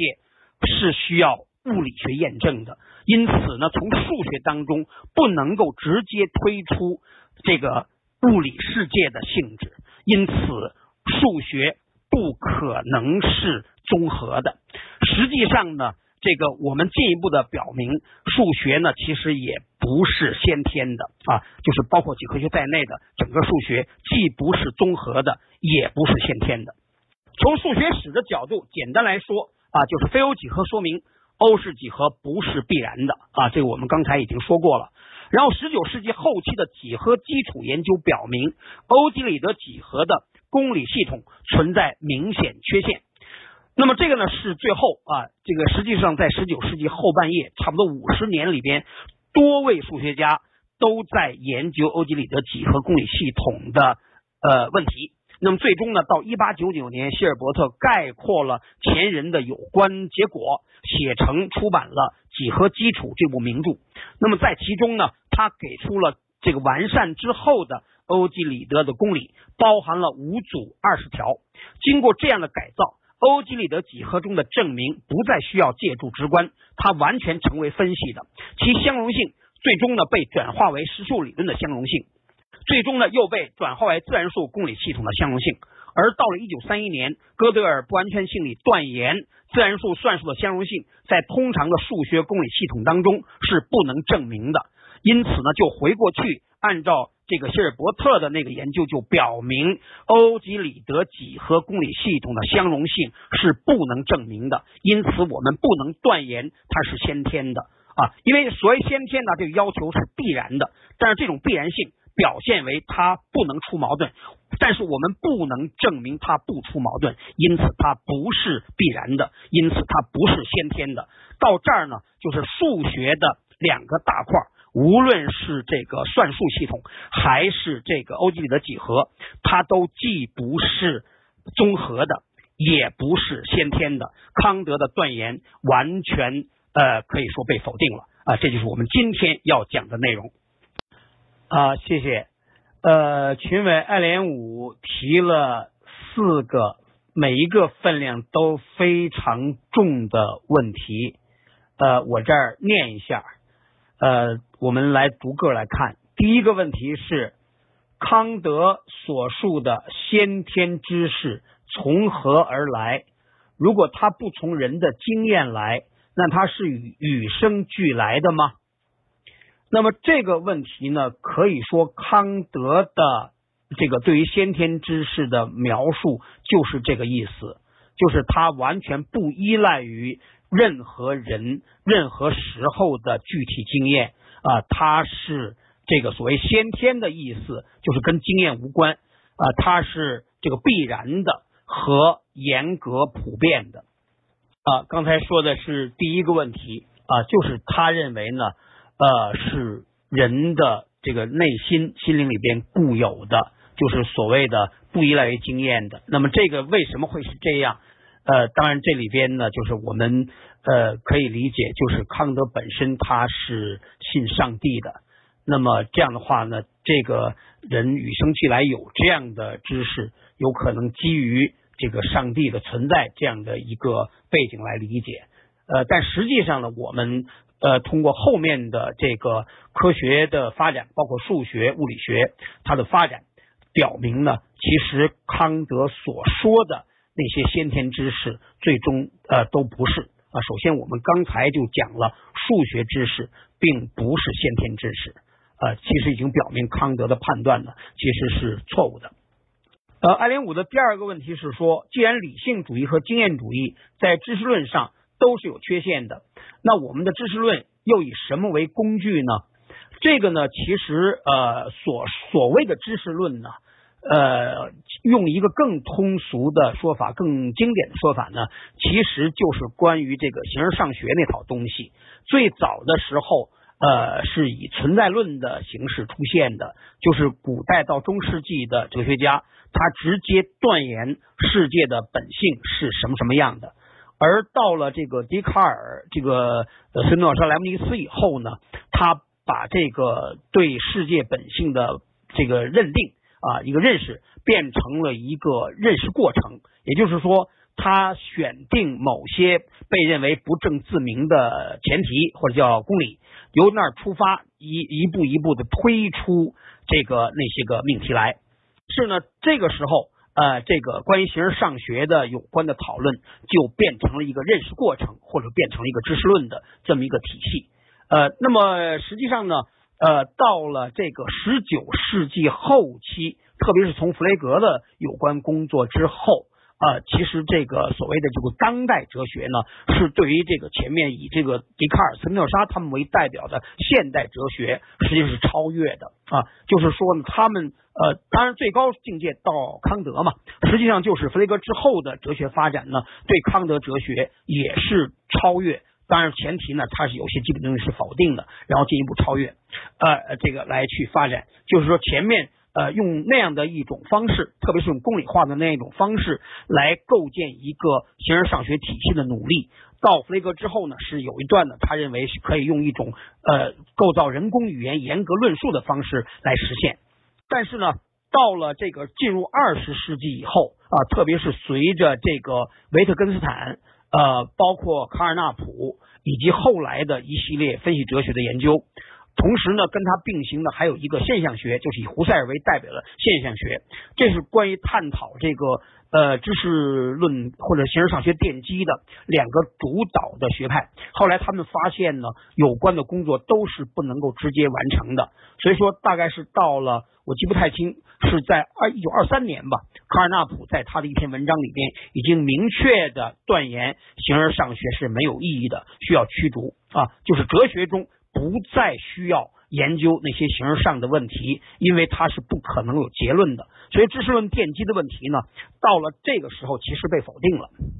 后来如何解决？我认为呢，是到了这个呃哥德尔定理之后呢，对这个问题就逐渐更加明确。而后来的波普尔的正伪主义和拉卡托斯呢，在这个波普尔工作。基础之上进一步发展，有了一个对理论奠基问题一个全新的看法。那个问题又要复杂很多啊！就是我觉得关于知识论的这个奠基问题呢，大概就是这么一个：就当初的所有的方案都是失败的。而在哥德尔之后，呃，有这个波普尔和卡尔纳普啊，呃呃，波普尔和这个拉卡托斯他们的工作是给了新的处理方案的。但是那个方案呢过于复杂，在这儿呢我们没有办法来展开来说明了。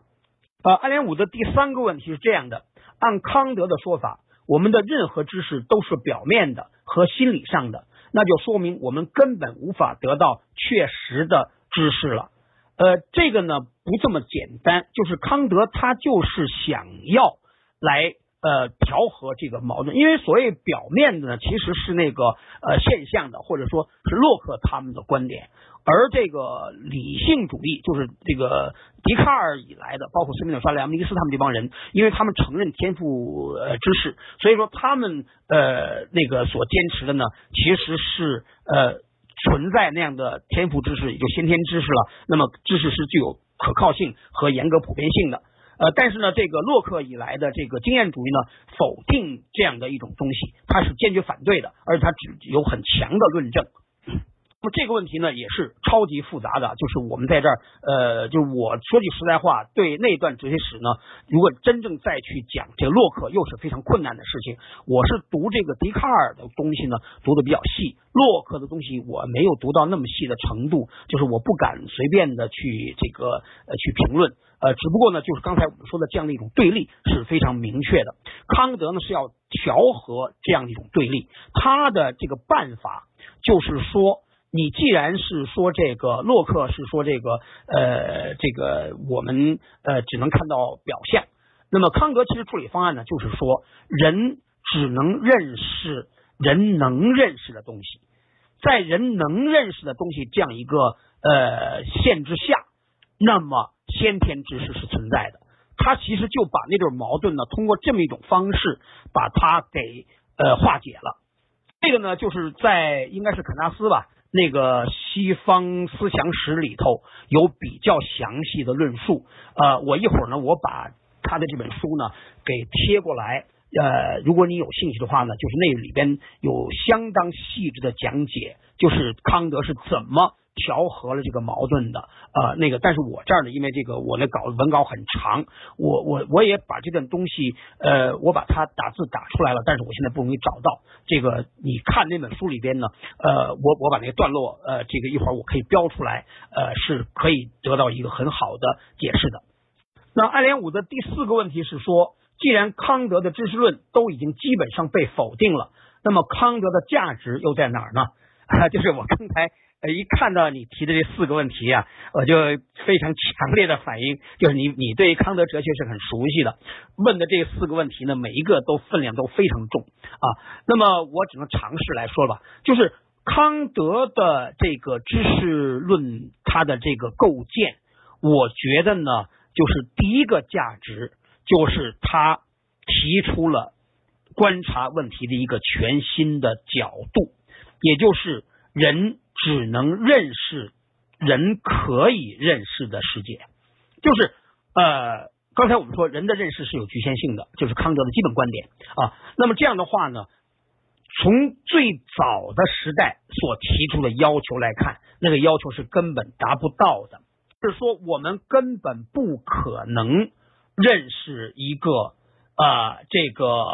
呃完全真实客观的那样的一个世界。因此呢，就是康德提出了这样的一个转变，后来被称为哥白尼式的革命啊，哲学中哥白尼式的革命。其实呢，这是他的一个非常大的历史功绩，就是从他那个时候开始，关于不管是存在论还是认识论的研究，都开启了一个全新的阶段啊，就是更古呃更早的那种这个角度。呃，和有关的研究被认为呢，在康德之后来看，实际上呢，就是已经完全被超越了。就这是他的一个非常大的历史功绩。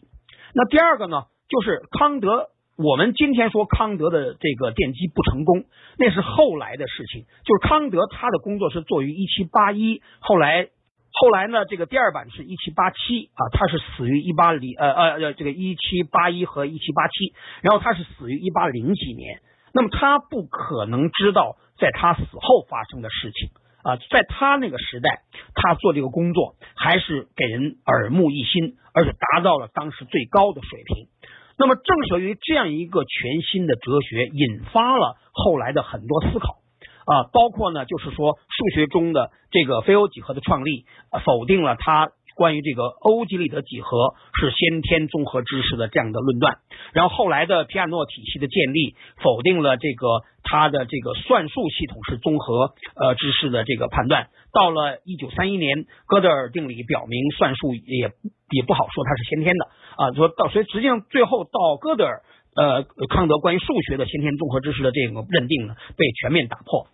然后呢就是关于物理学呢，其实呢是这个。牛顿的系统被爱因斯坦系统超越，这个我们下次会再去谈。逻辑呢，也是到二十世纪发现呢，它里边是有些问题的，就是古典逻辑里边有缺陷的。你因此你也不能说逻辑是先天的，这都是后来的事情。当然这里头呢，就是说呢，呃，在康德那个时代，康德所做出的论断是当时呢是达到最高水平的，而且呢后来。这个弗雷格以后的讨论，其实在很大程度上，所有的人都在继续回答康德的问题。就虽然说康德他自己给的那个解说，呃，后来一个一个被推翻，但是他的整个的方案能不能用后来更好的方式被完成呢？就是康德本人没完成，后人能不能完成呢？所以他提问那个角度啊，他对哲学整个思考还是有非常巨大的启发作用的。所以说呢，那么我手头有一本书啊，就是这个作者叫汤姆洛克摩尔，他的这本书叫做《在康德的唤醒下：冒号二十世纪西方哲学》。就他这本书就是想说明，整个二十世纪哲学都跟康德的当时的工作有极为密切的联系啊，就是。你如果从单纯从结论上来看，康德给的结论不成立，但是康德的思路，他解决问题的视角，对后人是有巨大启发的，这个历史功绩也是不可磨灭的。所以我想呢，从这样的几个角度来看，康德哲学呢，至今仍然对我们有这个启发作用啊。这个呢，我想是不是可以这样来解说？就是你的四个问题啊。接下来呢？呃，我看到就是在艾连武的问题之后呢，是杜士丁的问题。呃，这个原文是这样说的：您的意思是说，凡是先天的、必然的知识，一定能够证明？一定需要证明吗？先天知识、必然知识不证自明不可以吗？有时它可能就摆在或存在吗？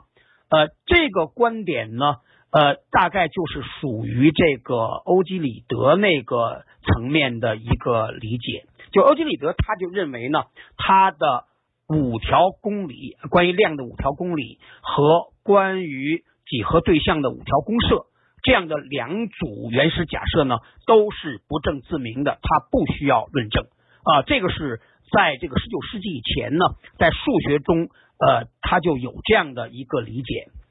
但是呢，在呃十九世纪二十年代，非欧几何创立之后。那么，这种关于欧几里得公理的不争自明的这个理解就被打破了。那么也就是说呢，你当初曾经认为那个东西是显然的、当然的，但是后来就发现呢，其实是我们过于狭隘了，我们有些东西没有考虑到。呃，我我们在基于我们狭隘的知识、狭隘的眼界，我们认为那是显然的。但是你眼界再宽一点的话，你就发现有另有另外的情况。呃，那么因此它不是必然的。呃，所以说这个从从就从数学角度呢，提出了这个反例。然后呢，我们在爱因斯坦的这个相对论之前呢，其实呃牛顿力学的那些个假设也被认为是显然的啊，不证自明的。但是爱因斯坦的相对论出来以后呢，呃，实际上在那之前。啊，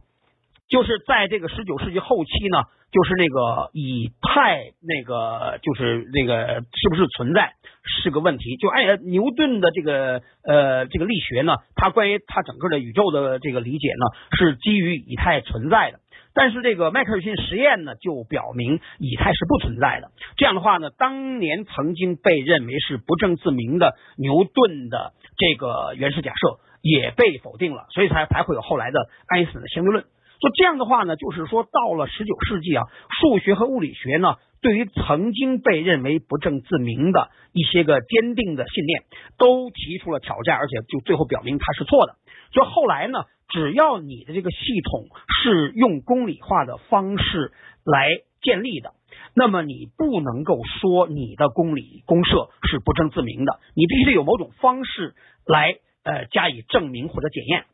这个呢，在十九世纪末呢，就形成了一个信念。但是呢，后来呃，数学里边就发现呢，这个证明是做不出来的。这就是那个呃，哥德尔定理的结论啊。最终呢，就是我们说，只要你那个呃，公理化的理论体系，它的内容足够丰富。那么这个呃原始假设作为一组这个命题啊，它们之间的相容性或者整个体系的相容性就是不可证明的。那么这个呢，就是呃前面呢就是说你不能当然的说你是不证自明的，后面呢又说你证不出来。所以这个呃就存在一个非常巨大的一个挑战。也就是说呢，呃，最终我们说，呃，不管是数学也好，呃，或者是自然科学也好，它最终呢，它都是不可证实的。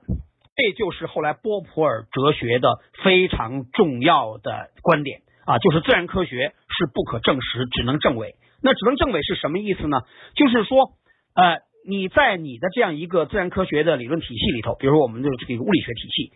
呃，它一直没有发现矛盾啊，那没有关系，你就继续发展。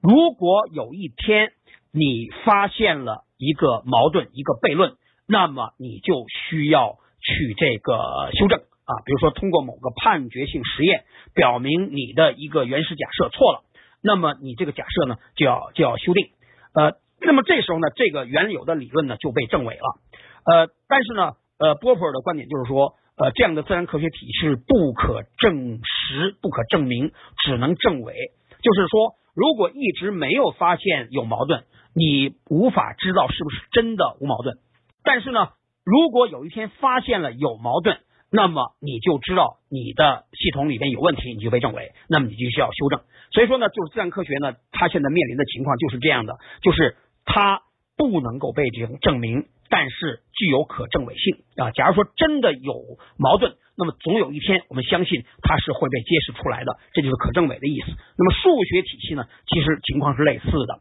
就是数学体系最终它的无矛盾性啊，就是只要系统足够丰富，包含了数种数呃这个数论，那么它的无矛盾性是不能证明的。但是呢，如果有一天发现了呃一个矛盾，那么它就被证伪，那它就需要修正。所以这就是我对刚才您那个问题的回答。呃，不，现在不承认。啊，这个不争自明的事情啊，不承认这个事，因为呃，科学史、哲学史都已经呃有反例出现啊。所谓不争自明，呃，是浅薄的一个理解。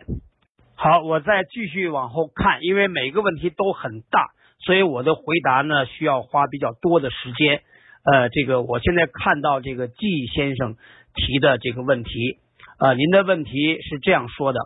呃，前面有一段概述，我不念了。呃，后边是这样说的：康德在《什么是启蒙》一文中说，启蒙就是人们走出由他自己所招致的不成熟状态。此后五年，法国大革命爆发了。请教刘老师。二百多年前的康德哲学如何能够对如今国人的思想发生有效的影响？呃，您这个问题呢是一个高度开放的问题，应该是见仁见智吧，就是每个人都会有不同的理解。那么我对这个问题的理解呢，其实在刚才刚才回答艾连武的问题的时候呢，已经有所涉及。呃，就是说呢，这个呃，首先呢，就是康德当时的一个视角。啊，就是说，在此之前呢，人们都是要回答一个呃客观的问题，就是说，呃，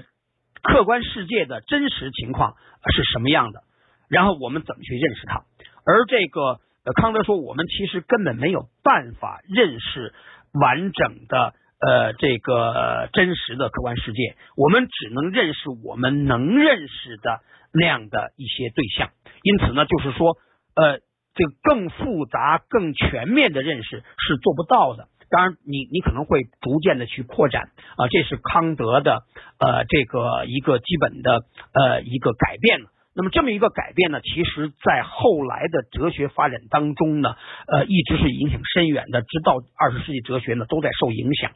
呃，第二个呢，就是康德在构建他的体系的时候，有很多具体的思考。那么这些具体思考对后来的影响呢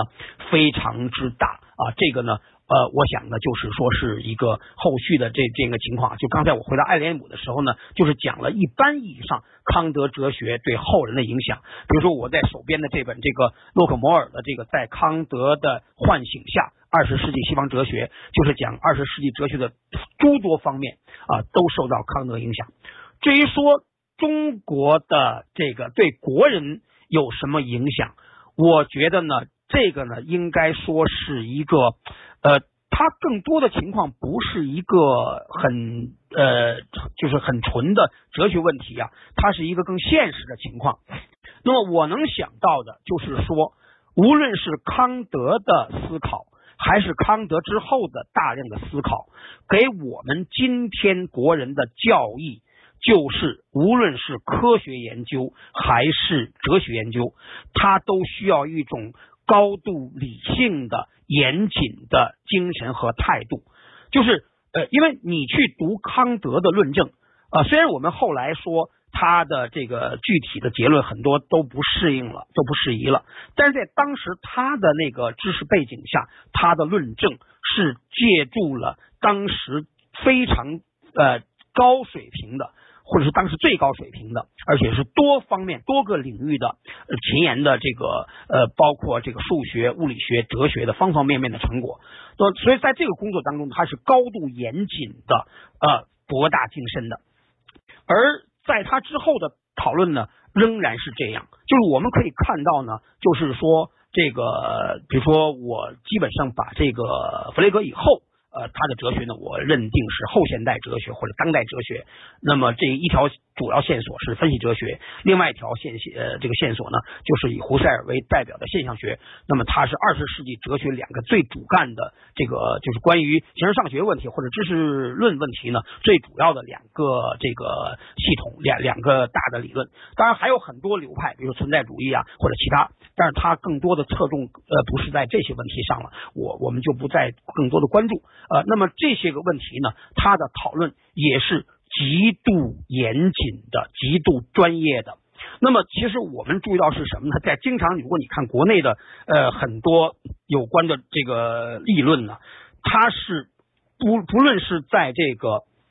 不论是在哲学本身的这种专业的这种呃严谨啊深刻上。还是说它所涉及到的其他领域的相关的这个内容，比如数学的、物理学的啊，这个科学的呃这个层面，还有包括后来的这个数学哲学、科学哲学，它需要大量的深厚的这种宽广的积累，而我们的很多这个这个论述呢，是既缺少哲学本身足够足够的素养，也缺少。科学的啊，数学的方方面面的基本的知识，然后就敢于去发议论了。我觉得至少呢，从康德以来，直到二十世纪哲学的这个发展的一一百呃，这个应该是呃两百多年了这样的时间里头，那么这样的一种哲学的讨论是高度严谨的，这一点对我们今天的思考是有教益的。好，接下来是书虫的问题，他说物自体是存在的吗？呃，关于这个问题啊，没有办法回答。就是康德认为我们没有办法去回答这样的问题，就是上帝存在、呃，自由意志、灵魂不死，包括宇宙永恒这样的问题。康德认为呢，都是呃这个所谓先啊，就叫超验的问题是不能回答的。当然说，今天的这个宇宙学研究呢，对于宇宙的问题呢，是给出相应的讨论。那么可以说呢，对于宇宙的问题，呃，现代科学或者当代科学开始尝试回答。但是呢，对于上帝是否存在、灵魂是否不死和这个呃呃自由意志啊是不是真的是是自由的，那么这样的问题仍然是不直接回答的。所以说这样的话呢，我们也没有办法直接去判定说这个物质体是否存在。就康德本人就呃。就觉得没有办法回答，后人呢大概也是这样的一个判定。当然这里边呢，呃，我们是在哲学或者科学的层面上来谈。如果你在神学的范围内谈，那比如说你相信这个基督教的人，他认为上帝当然是存在，那就是另外一个问题了。我们如果在哲学范畴或者科学范畴内谈这个问题呢，我们只能说这样的问题是没有办法给出回答的。呃，那杜士丁给了又一个问题，他说康德呃杜威哲学早已。拒斥了形而上学，早已超越了康德哲学，所以我认为康德哲学并不是现代哲学的最高境界。我认为杜威哲学是现代哲学最高境界之一。这样理解有道理吗？呃，因为杜威呢，应该是已经进了二十世纪了。我呢是把这个现代当然是划到这个二战，但是这里边呢就是。呃，大的历史就是从这个文化史、文明史的这个意义上，这个断代呢，跟哲学史的断代其实不完全一致。我认为呢，其实从十九世纪二十年代的非欧几何开始，后现代的思想已经出现了。这是在数学中出现的。然后呢，就是在这个一八七九年，随着这个呃弗雷格的概念文字的这个发表，那么哲学呢已经开始走向一个过渡期，就是从现代。走向后现代，所以我把这个弗雷格以后的这个哲学呢，已经不作为原来意义上的现代哲学了，我把它叫呃基本上归入归入了后现代。而杜威呢，已经在这个时期里面，所以说你举杜威的例子呢，其实更早的就是这个呃弗雷格的例子。啊，因为我不太这个呃明呃明确这个杜威的那个工作的这个历史时间。你比如说，我看再举一个同时期的例子，就是这个尼采。尼采在大概是这个一八八几年左右，呃，明确提出上帝死了。那么这个呢，其实是后现代哲学的一个非常重要的一个基本的思想。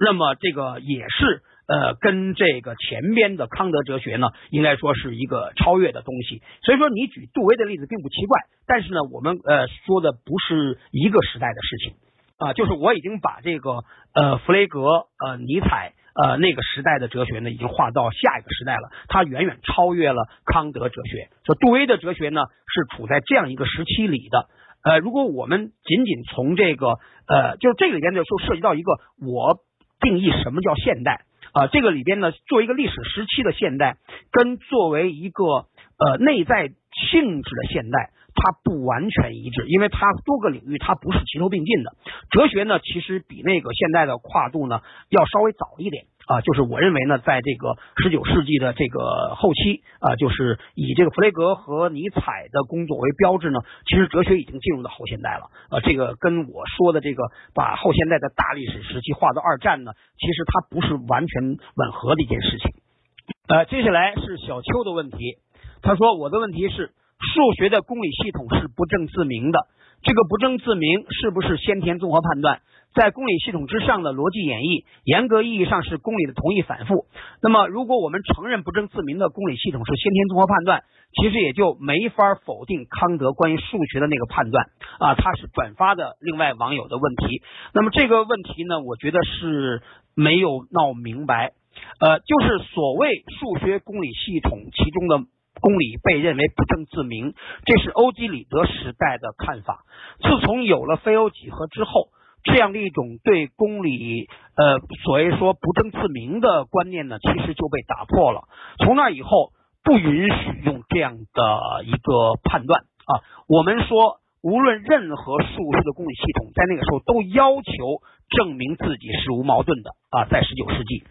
但是后来呢，就是哥德尔呃一九三一年的定理呢，呃，表明这个。如果一个形式化的公理的数学公理化的数学系统是内容足够丰富的，也就是它包含了自然数算术，那么它的无矛盾性是不能够证明的。说这样的话呢，其实，在二十世纪三十年代以后呢，呃，数学家面临一个非常困难的一个局面，就一方面呢，不允许呃用不证自明这样的说法。啊，就是说，任何一个数学的公理化的理论系统，你必须要通过某种方式证明自己是无矛盾的。但是呢，哥德尔定理又说呢，这种无矛盾性，只要你系统足够丰富，你又不能证明。所以这样的话呢，就是这个最后就是变成了我们没有办法来完成我们提出的任务，就数学的无矛盾性是证不出来的。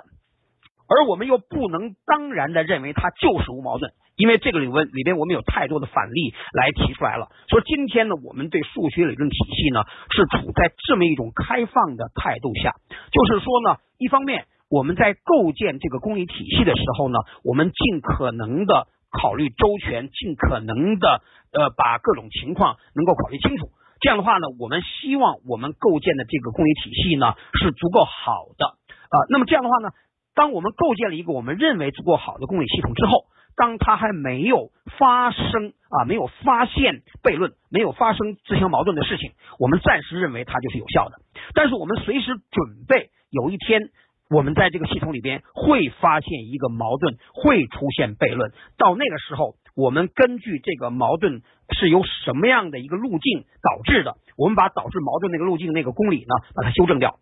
说今天呢，我们对于数学理论的这个态度呢，其实是这样的。所以说，关于这个数学公理系统不证自明这个说法是已经太古老的观点了。我们今天呢，绝对不会那样的乐观，那样的狭隘和浅薄。而实际上，现在的问题呢，恰恰相反，我们是高度悲观的啊。也就是说，呃，我们一方面被要求实现无矛盾性的这种证明，但是我们又发现我们证不出来，呃，然后最后我们只能被动的等待矛盾出现，然后我们去解决它。大概这是我们今天呃数学理论面临的一个局面。呃，刚才呃，接下来就是周明和呃提的一个问题啊，哦，我我看到了，就是这个他也是对书虫说的，他说我觉得物质体是康德自己定义出来的吧，为了阐释，应该是他制造的一个概念吧。呃，我觉得这个事情呢，应该说是一个由来已久的这么一一些事情，就是至少呢，你比如它里边提到的最基本的三个被认为是这个。超验的命题啊，一个就是上帝存在，那么上帝呢，就是一个物质体的一一个一个一个例子了。上帝存在，那么这个事情呢，它当然可以追溯到这个，你比如说呃，基督教中的上帝，或者是其他更古老宗教呃里边的上帝，那么它当然不是康德时代才提出来，这是非常古老的问题。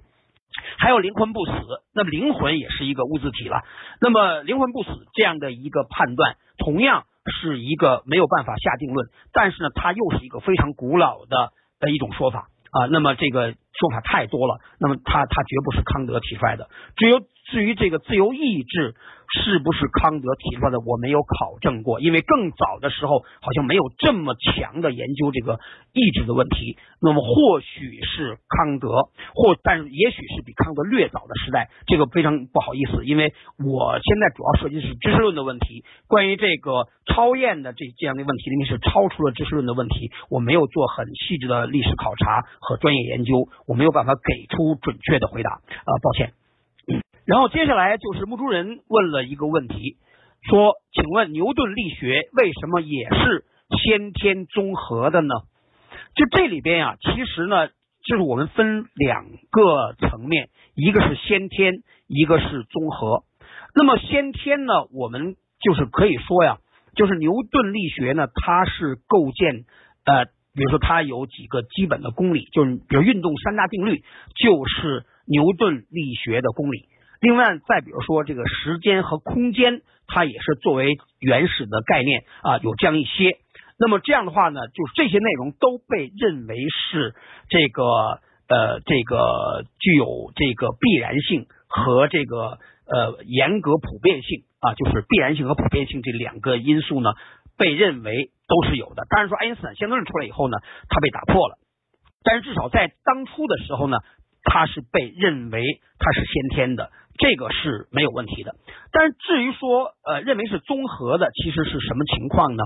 就是牛顿力学实际上呢，它呃如果仅从这个时间、空间还有三大定律呢，呃大概是不能够直接推出来足够呃丰富的东西的，它是需要通过这个物理中的另外的这种观察。就比如包括天文观测，来去进一步的去发现某些东西，呃，因此呢，或或者说呢，就是这样的一些一些东西啊，它是借助经验证据来添加它这里头的内容，然后呢，最后它再纳入到这个系统里边去，应该是有这样的过程的，呃，也简单来说，就是它无法完全由最初的那个简单的几条，无论是那个。呃，原始概念还是那个呃公理啊，比如三大定律，呃，它呢是没有办法完全的推演出牛顿的力学的全部内容的啊，它是要借助经验来呃这个发现某些东西，然后再想办法纳入到这个系统里边，大概是这么一个事情。呃，这个事情呢，因为我现在还在这个研读有关东西，是我们下一次。要关注的问题，今天呢，我想我还没有办法给出一个令人满意的一个回答啊啊，谢谢。然后接下来是杜士丁呃提的一个问题，就是您认为经验理性和先验理性哪一个对哲学的贡献更大？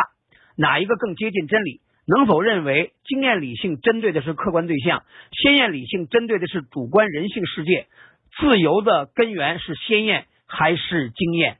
呃呃，首先呢，就是我觉得啊，最后的这个问题就是自由的根源是先验还是经验？呃，因为它实际上就属于那个呃伦理学范畴的事情。啊，就实际上是康德呢，在他的实践理性批判里边去讨论，就是有关的问题。我呢，这个就是非常呃实话实说了，就是我主要最近这几年其实思考的是那个纯粹理性批判里边涉及到的，就是这个跟知识论有关的啊，就是形而上学的这些问题。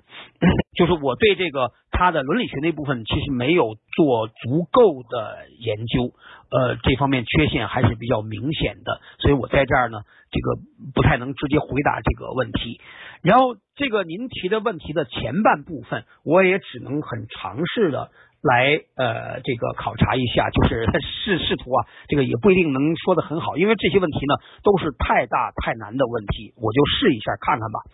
这个问题就是说，经验理性和先验理性哪一个对哲学的贡献更大，哪一个更接近真理？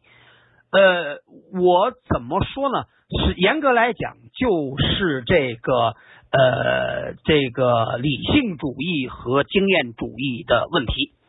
呃，其实我们如果到了二十世纪的哲学背景下，你就发现呢，其实这两方面都有比较大的缺陷。其实单纯来说，都是不能够达到呃这个二十世纪哲学的境界的。呃，很难说他们有太明显的优劣之分啊，因为这个呃经验主义的问题呢，其实最后就涉及到了一个就是归纳这个原理或者叫什么这个就是归纳的这个问题能不能呃导致普遍真理？实际上是不能的。关于这个问题呢，大概最早就是洛克已经呃注意到了这件事情。呃，我记不太清是洛洛克还是休谟，应该休谟。休谟已经注意到这个问题，就是这个从归纳出发，呃，没有办法达到普遍的真理。呃，那么这个后来呢，到了二十世纪哲学里头呢，就是呃，我在很多年前因为看过一本查尔莫斯的这个《科学究竟是什么》，就是他对于。呃，严格意义上的就是比较强的归纳主义和后来改良过的归纳主义都做了讨论，就是发现呢，最终都不能、不可能依据这种归纳的这种手段来达成普遍真理。而另外一方面呢，就是理性主义面临的挑战呢，就是说，呃，你通过某种方式来构建这个公理系统，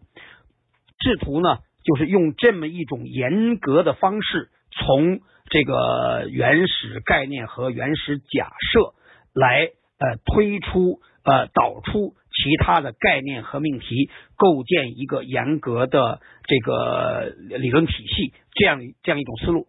那么这个呢问题呢就回到了哥德尔定理所对应的状态，就是它就表明呢，最终我们不能够呃来说清楚你的这个系统是无矛盾的。是做不到的，不管是数学的还是这个自然科学的，其实最终呃都是等价的，就是最终是不可能用某种适当的方式来真正证明你的理论体系是无矛盾的。所以最后呢，就数学中呢，哥德尔定理之后啊，有一套呃新的想法，然后在哲学中呢，就科学哲学中就是这个波普尔的证伪主义。呃，和拉卡托斯之后的这种进一步的改良，实际上这些工作都表明呢，无论是原来的理性主义还是经验主义，都遇到了不可逾越的状态。所以说，到了这个十九世纪后期呢，原来的那些个原则基本上都被否定了。所以说，你你很难说谁比谁更高明啊，就是他都没有越过这个弗雷格的这这个这个年代这条线啊。所以说，整个。就是从弗雷格以后啊，包括呃同时的尼采，呃，另外就是我比较熟悉的呢，就是到了这个二十世纪，呃，就是说在一战前后，就是维特根斯坦在他的这个哲学笔记里边呢，已经注意到形而上学的呃这种呃无意义性。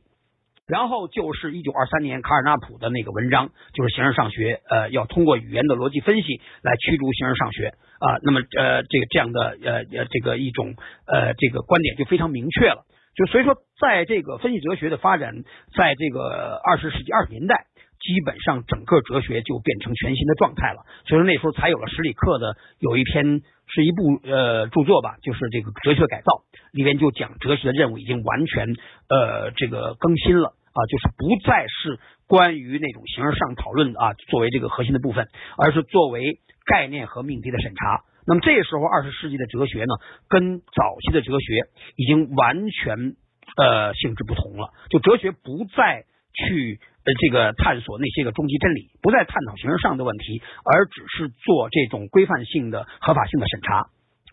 所以您所刚刚才问的这个问题呢，实际到了二二十世纪就完全。嗯，就在哲学里面就不再研究那些问题了，呃，哲哲学不再回答关于真理性的问题。所以说，你问这个经验理性还是这个呃，就是这种这个叫什么呃呃呃这这种这种这个呃呃这种就是是比如演绎的这种理性，呃，到底谁更接近真理？其实都离真理很远。大概我想是这样的吧。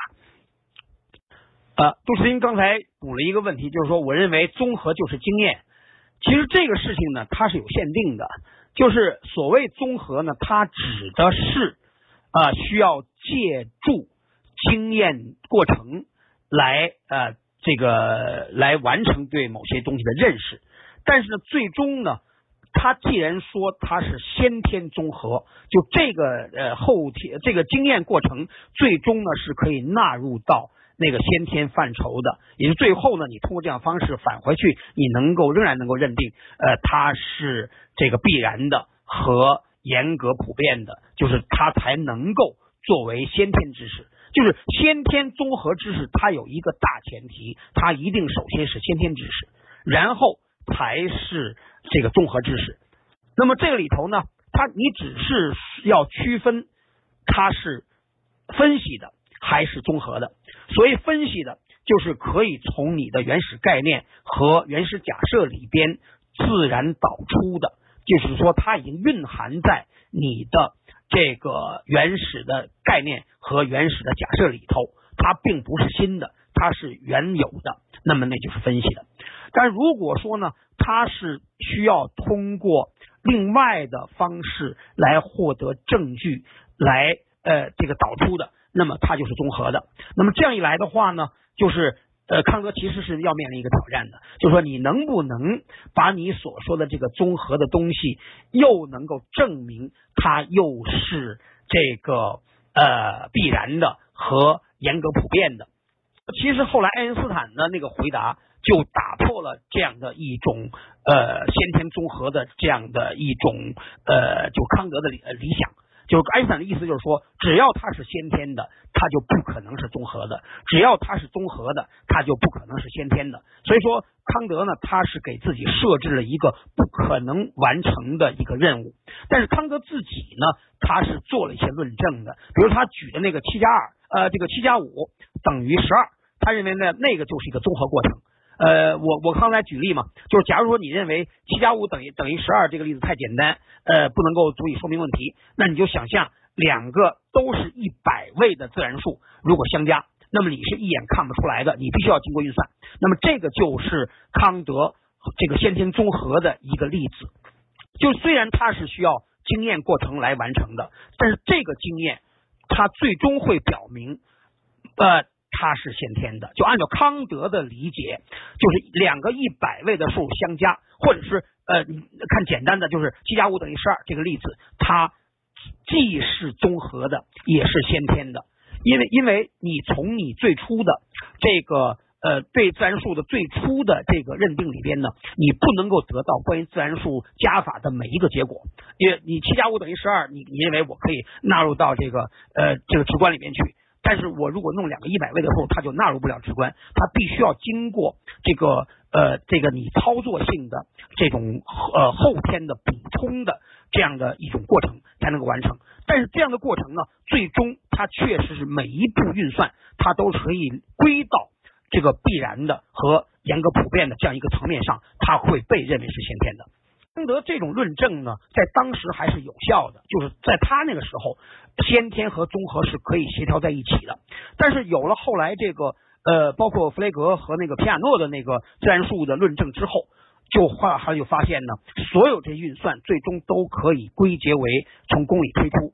所以说呢，呃，自然数呢，它确实可以在呃康德的意义上被认为是先天的。但它不再是综合的，因为它都可以作为呃原始假设的推论推出来，因此它不再是先天的，呃不不再是综合的，呃它只能是分析的。就这样的话呢，呃如果没有后来这个二十世纪的有关论证呢，你认为自然数的算术是先天的，呃还是可以的。但是有了哥德尔的论证之后，我们就说关于自然数，呃它已经不能被认为是先天的了，因为我们无法证明它是必然的。呃，我我没有想到今天的问题这么多，而且每一个都很大很难，所以说我的这个回答呢，也大大超出了最初的预想。呃，我想呢，有些问题可以留在后面慢慢去讨论。呃，我想再回答一个木竹人的问题吧。呃，他说两点之间直线最短，这个公理现在有没有理论说明它是分析的？呃，这个命题呢，其实已经不成立了。因为呢，所谓两点之间直线最短，必须是在欧几里得这样一个系统里头，就是它假定呢空间是平直的，你才能说两点之间直线最短。等到了这个双曲几何里头，或者是椭圆几何里头，它那个短程线不一定是直的，所以说你也不存在两点之间直线最短这样的命题了。就这个呢，其实最后呢，就是变成了你的模型是什么，然后你选什么样的原始假设，然后你会得到什么样的结果。说这个问题呢，它没有一个呃唯一的固定的回答啊。我想问题大概是这样的。既然如此呢，这样的命题一定是分析的，就是它一定是由某个或者是某一组原始假设推出相应的结论。至于说结论是什么，在不同的几何里，结论是不同的。所以说呢，呃，它一定是由公理推出的，所以一定是分析的，而不可能是综合的。呃，关于布尔巴基的学派的工作，远远超出了呃我们今天的内容，包括朗兰兹纲领都超出了我们今天的内容。所以说呢，我想不应该在这儿回答了，因为那个它它不再是康德哲学范畴的问题。呃，这个其他的问题，包括后边还有一个，请问你认为什么是数学，都太超出我们今天的内容了。我是可以回答这些问题的，但是在这个场合回答呢，不太合适啊，因为我们不是一个关于数学问题的一个单纯的这么一个讲座，因为那个问题呢就太数学了，而且今天我们的时间呢。也延续的太久了，这个本来呢是希望能够在十点左右结束，我们已经超出了二十五分钟了，所以到这儿呢，我的解答呢，呃，就暂时告一段落。如果大家有兴趣的话呢，我们可以在另外的场合再进行讨论。今天的内容呢，就到这结束，谢谢大家。